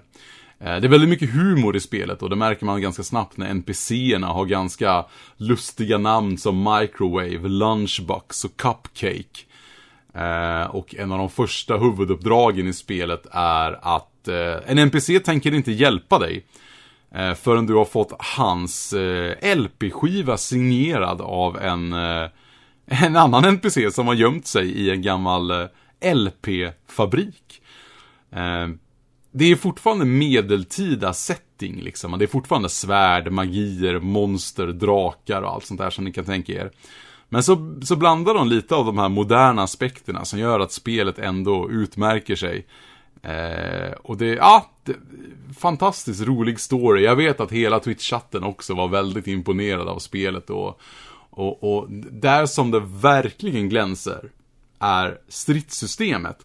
Ehm, ni som har spelat Persona-serien vet ju lite att det är en väldigt eh, snabb ...kombat combat där. Att oftast trycker man bara på en snabb knapp. Det är, det är inte som i Final Fantasy att du, du styr en markör, du väljer attack, eller kanske magi och sen så väljer du eld och så har du flera olika eldmagier.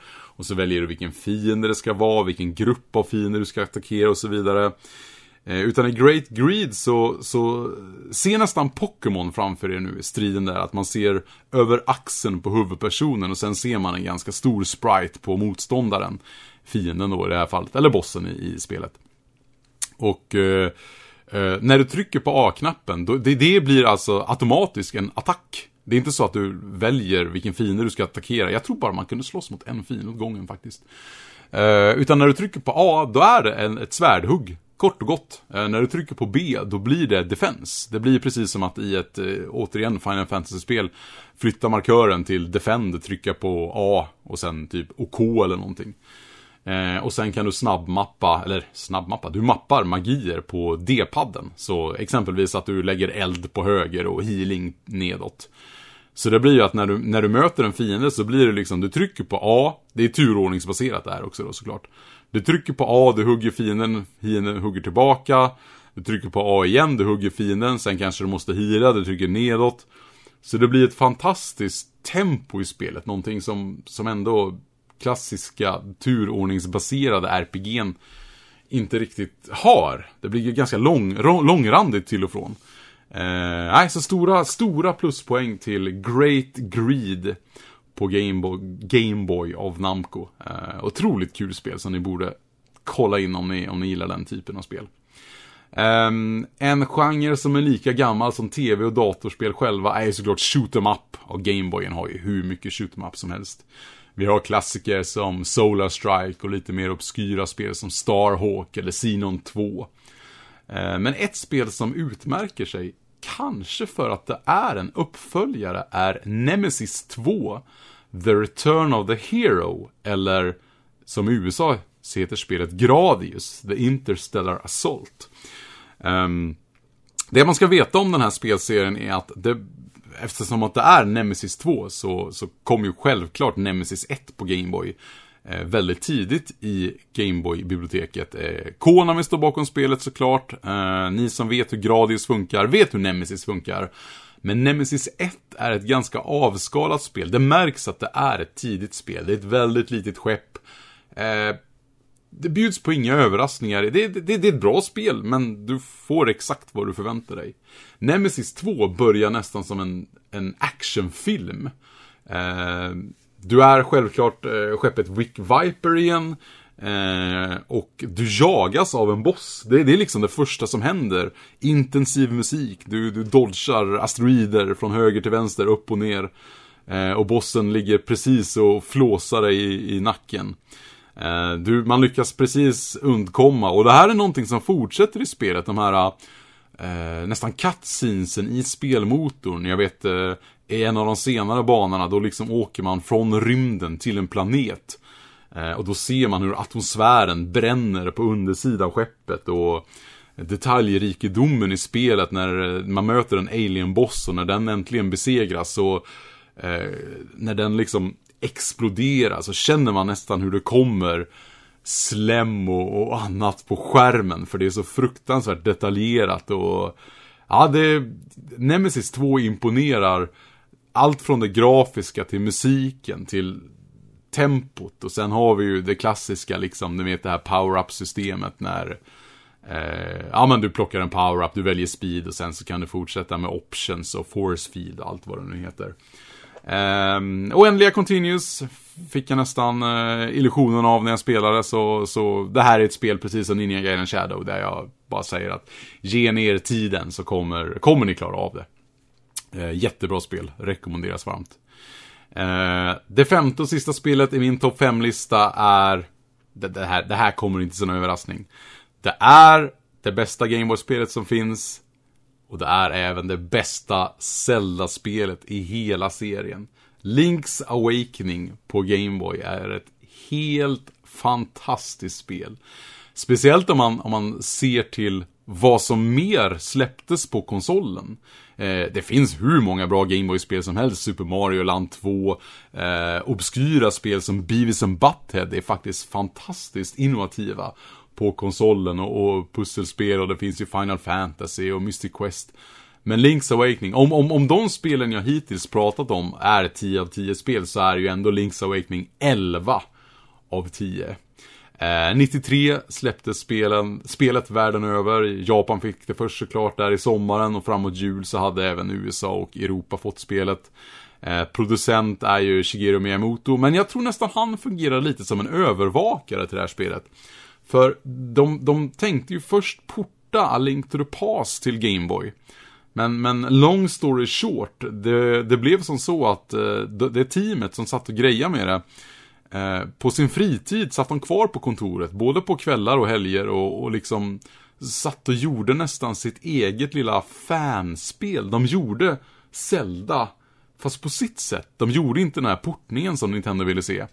Och, och, och, till slut fick de visa vad de hade åstadkommit och då blev Link's Awakening det, det officiella spelet på Gameboy istället för en, vad vi ändå kan tro skulle blivit en ganska trött portning av eh, A Link to the Past. Så det är helt rätt av det här teamet.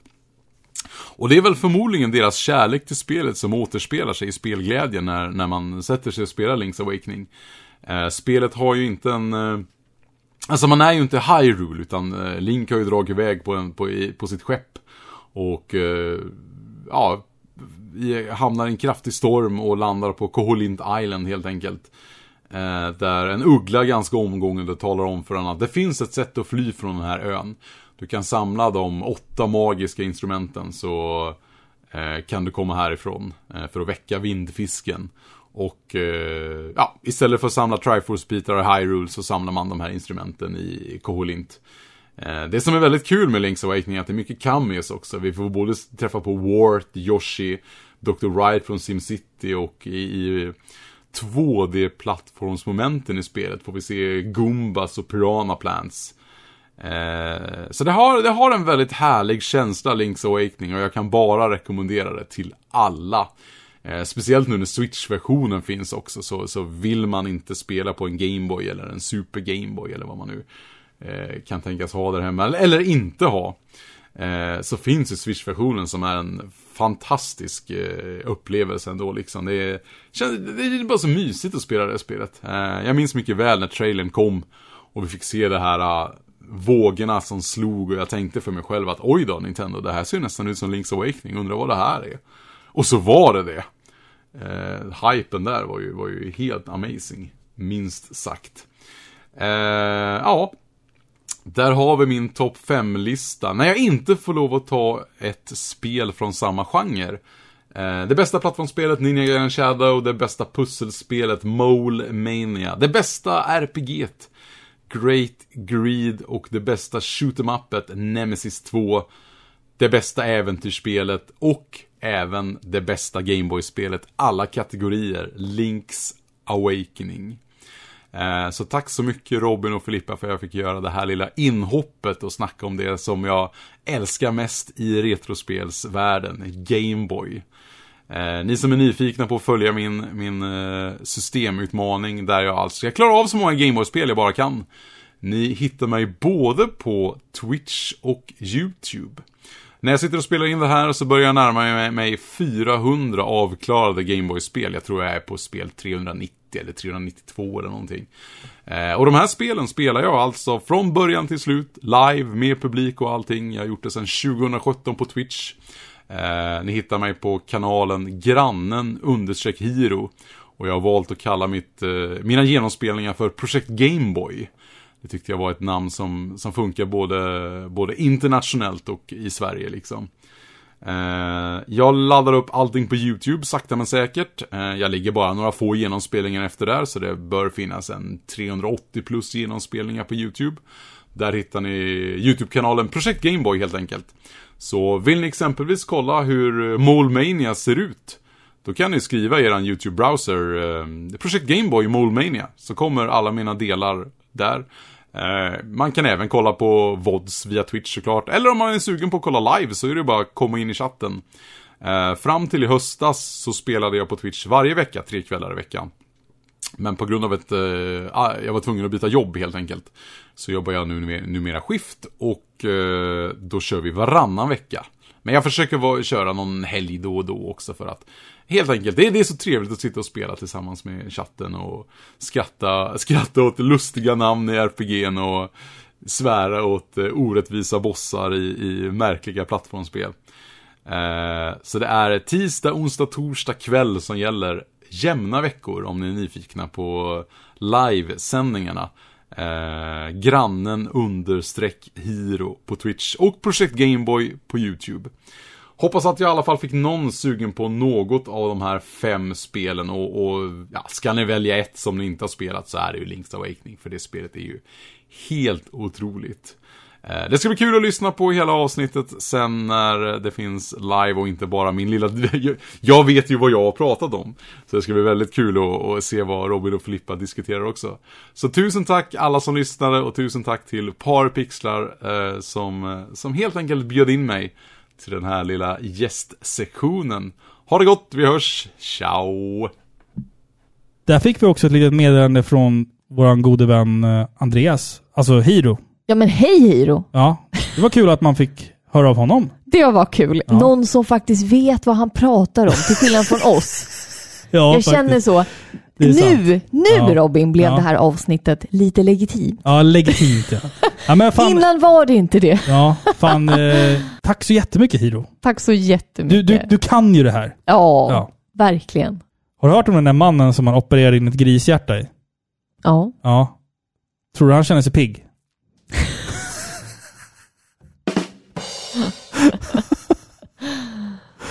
Hörde du om den här uh, skuldsatta dinosaurien? Nej. Han levde tydligen på krita. Okej, är det dags för lyssnarnas lista? Eller vad säger ja, du? Okej. det ska bli jättekul. Vi hade ju en omröstning på eh, Facebook och på Instagram där man fick skriva ner vilket eh, ens favorit Gameboy-spel var. Men också gärna en liten motivering.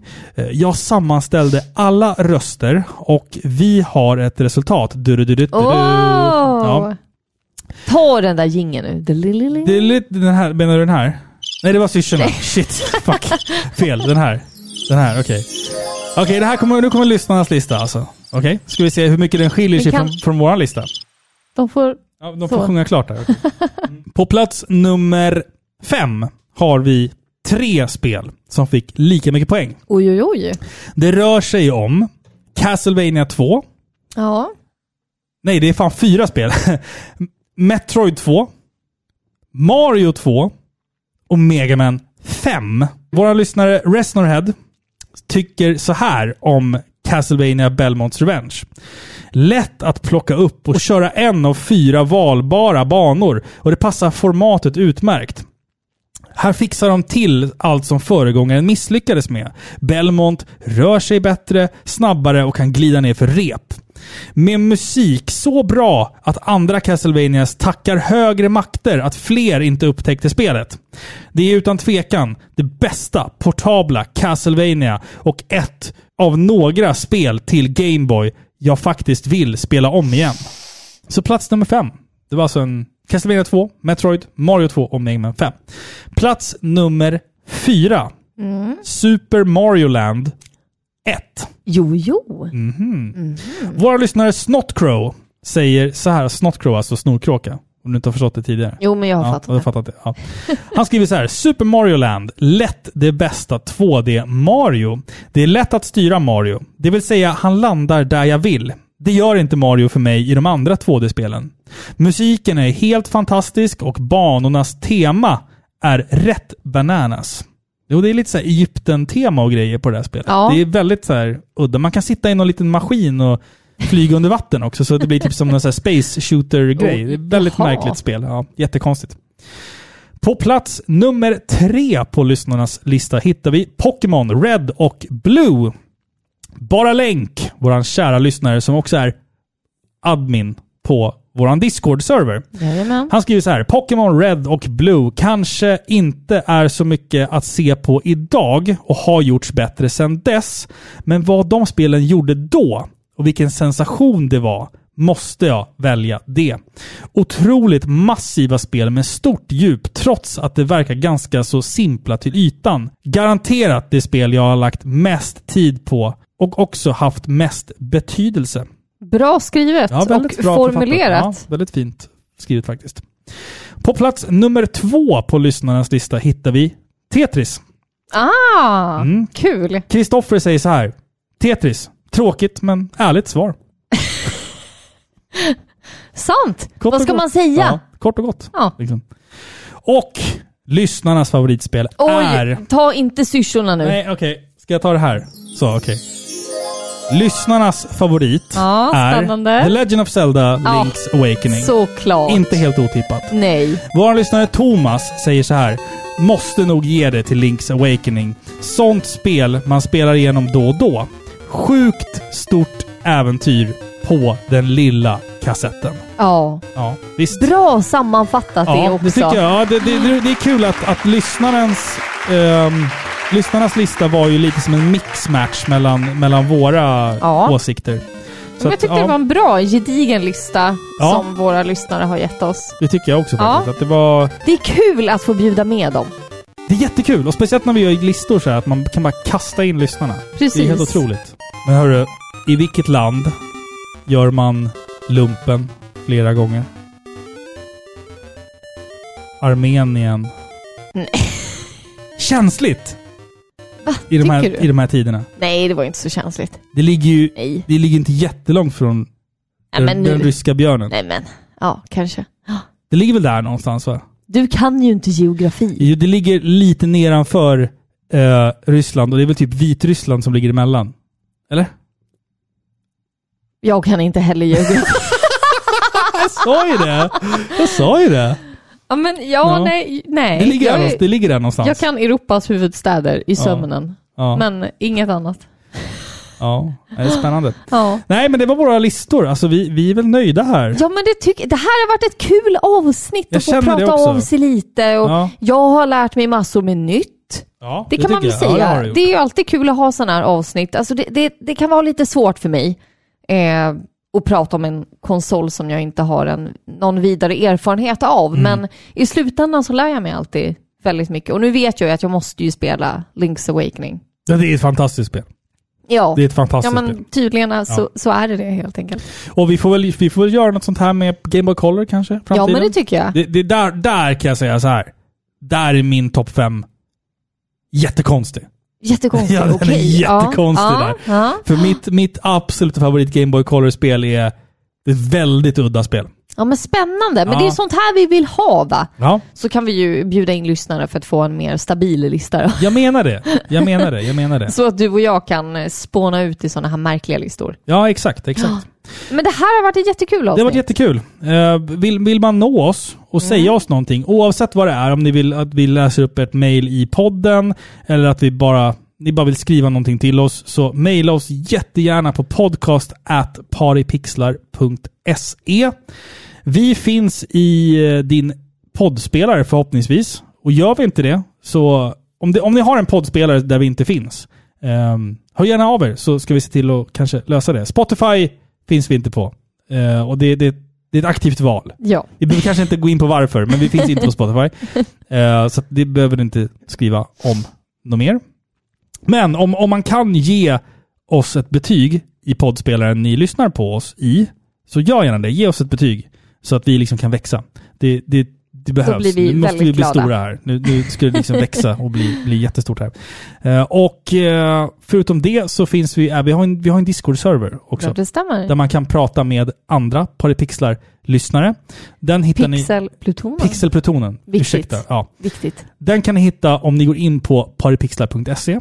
Och där finns också alla avsnitt och mailadressen och allt sånt där. Och om ni vill stötta den här podden, det betyder oerhört mycket för oss. Vi kan inte erbjuda någonting tillbaka. Eh, för, förutom ett, liksom ett personligt tack, eh, som vi kommer, tack, vi kommer läsa upp ditt namn i podden och tacka. Liksom. Vi kanske till och med kan börja med att vi roastar eh, deras namn eller någonting. Nå, nå, nå, nå, någonting Jaså? litet kul. så Ja. ja. Ja, men i alla fall, om ni vill stötta podden för 30 spänn i månaden, det betyder skitmycket för oss. 30 kronor eller, eller mer om, om ni vill det. Så jättegärna, gör jättegärna det på patreon.com paripixlar. Eh, tycker man att Patreon är jättekrångligt så kan man skicka ett engångsbelopp också. Det kan man göra på paypal.me paripixlar om man har Paypal. Och ehm, Ja. Ja, vi finns på paripixlar.se, på videospelsklubben.se. Ja. Ja. då har vi sagt allt, tror jag. Vi finns Det överallt. känns som att jag missar någonting, men... men ja, det, det, Det har känts så hela avsnittet som att vi inte riktigt har sagt rätt sak. Nej, Vad sitter vi jag och alltid. säger jag egentligen? känner alltid det. Ja. Jag känner alltid det. Nej men eh, tack för att ni har lyssnat. Vi återkommer väl med någonting nytt spännande så småningom, va? Jag vet inte vad riktigt. vi Nej, har lite planer och sådär. Ja, jag har tänkt ett avsnitt. Som jag, jag, kan, jag kan fråga lyssnarna nu.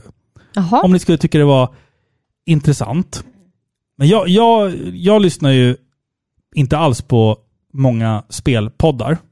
Det jag lyssnar på däremot är mycket så här, jag lyssnar mycket på så här, typ true crime-grejer och sånt. Skulle ni tycka att det var kul, lyssnarna, och du Filippa, om vi gjorde en sidequest med mysterier? Att du och jag väljer ut några mysterier som vi ska prata om. Hmm. Sidequest mysterier. Det kan vara så här, bort, alltså försvunna människor, Palmemordet, whatever. Alltså vad, vad som helst. Nu nej, nej, nej. Okej, lyssna. Nej. Nu ska jag berätta en sak för er. Jag lovar inte att prata om Palmemordet. Jag lovar. Jag, nu ska jag berätta en sak för er. Robin, han är med i ett flertal Facebookgrupper och så forum. Han är en riktig Palme konspiration... Vad säger man? Konspiratorer, konspirat, konspirat... Vad är konspirat? Ja. Konspirationsteoretiker. Nej, kan det är man säga inte, så? jag- jag är- jo, ja. du älskar... Du kan allting om Palme. Du har dina egna teorier. Mm. Jag tänker mig att du har en liten sån här board på insidan av din garderob där du fläker upp en hel så anslagstavla där du har dragit liksom så små linjer Ja, till människor. Liksom så. Mm. Jag var inte ens född då. Apropå, Nej, apropå nej. inte vara född. Nej, men det spelar ingen roll. Var ett år före jag föddes. Ja. Nej men- men absolut, Ka- kanske det. Jag, jag säger varken bu eller bä. Mm. Ja. Måste tänka på det. Vill du att jag Ja. säger till dig vad jag, vem jag tror mördade Palme?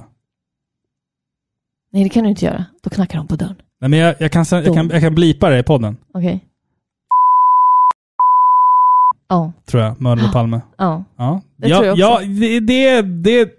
Efter att ha lyssnat på 200-300 avsnitt av Palmemordspodden, sett varenda jävla dokumentär och YouTube-klipp som finns, så är jag fan säker på det här. Ja, okej. Ja.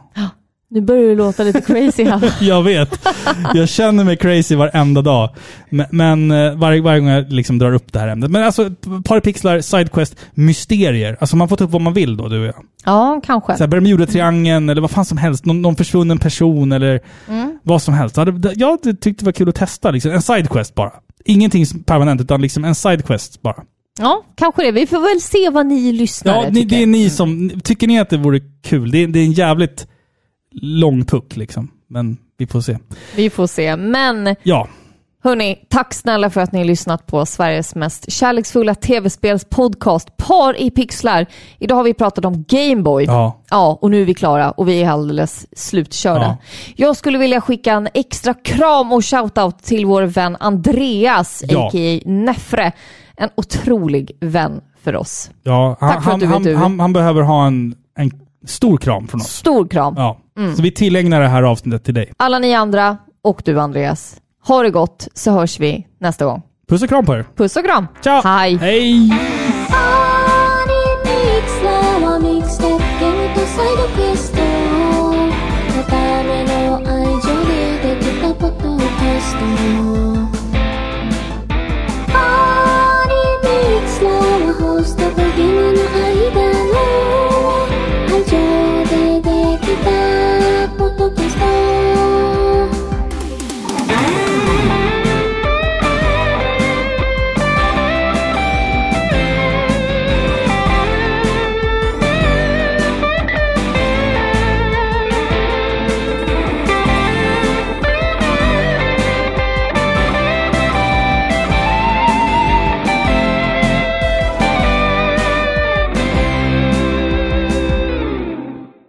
Hej och välkomna ska ni vara. Nej, så brukar inte jag nej, säga. Nej, nej, nej, nej. Fel, fel, fel, fel, fel.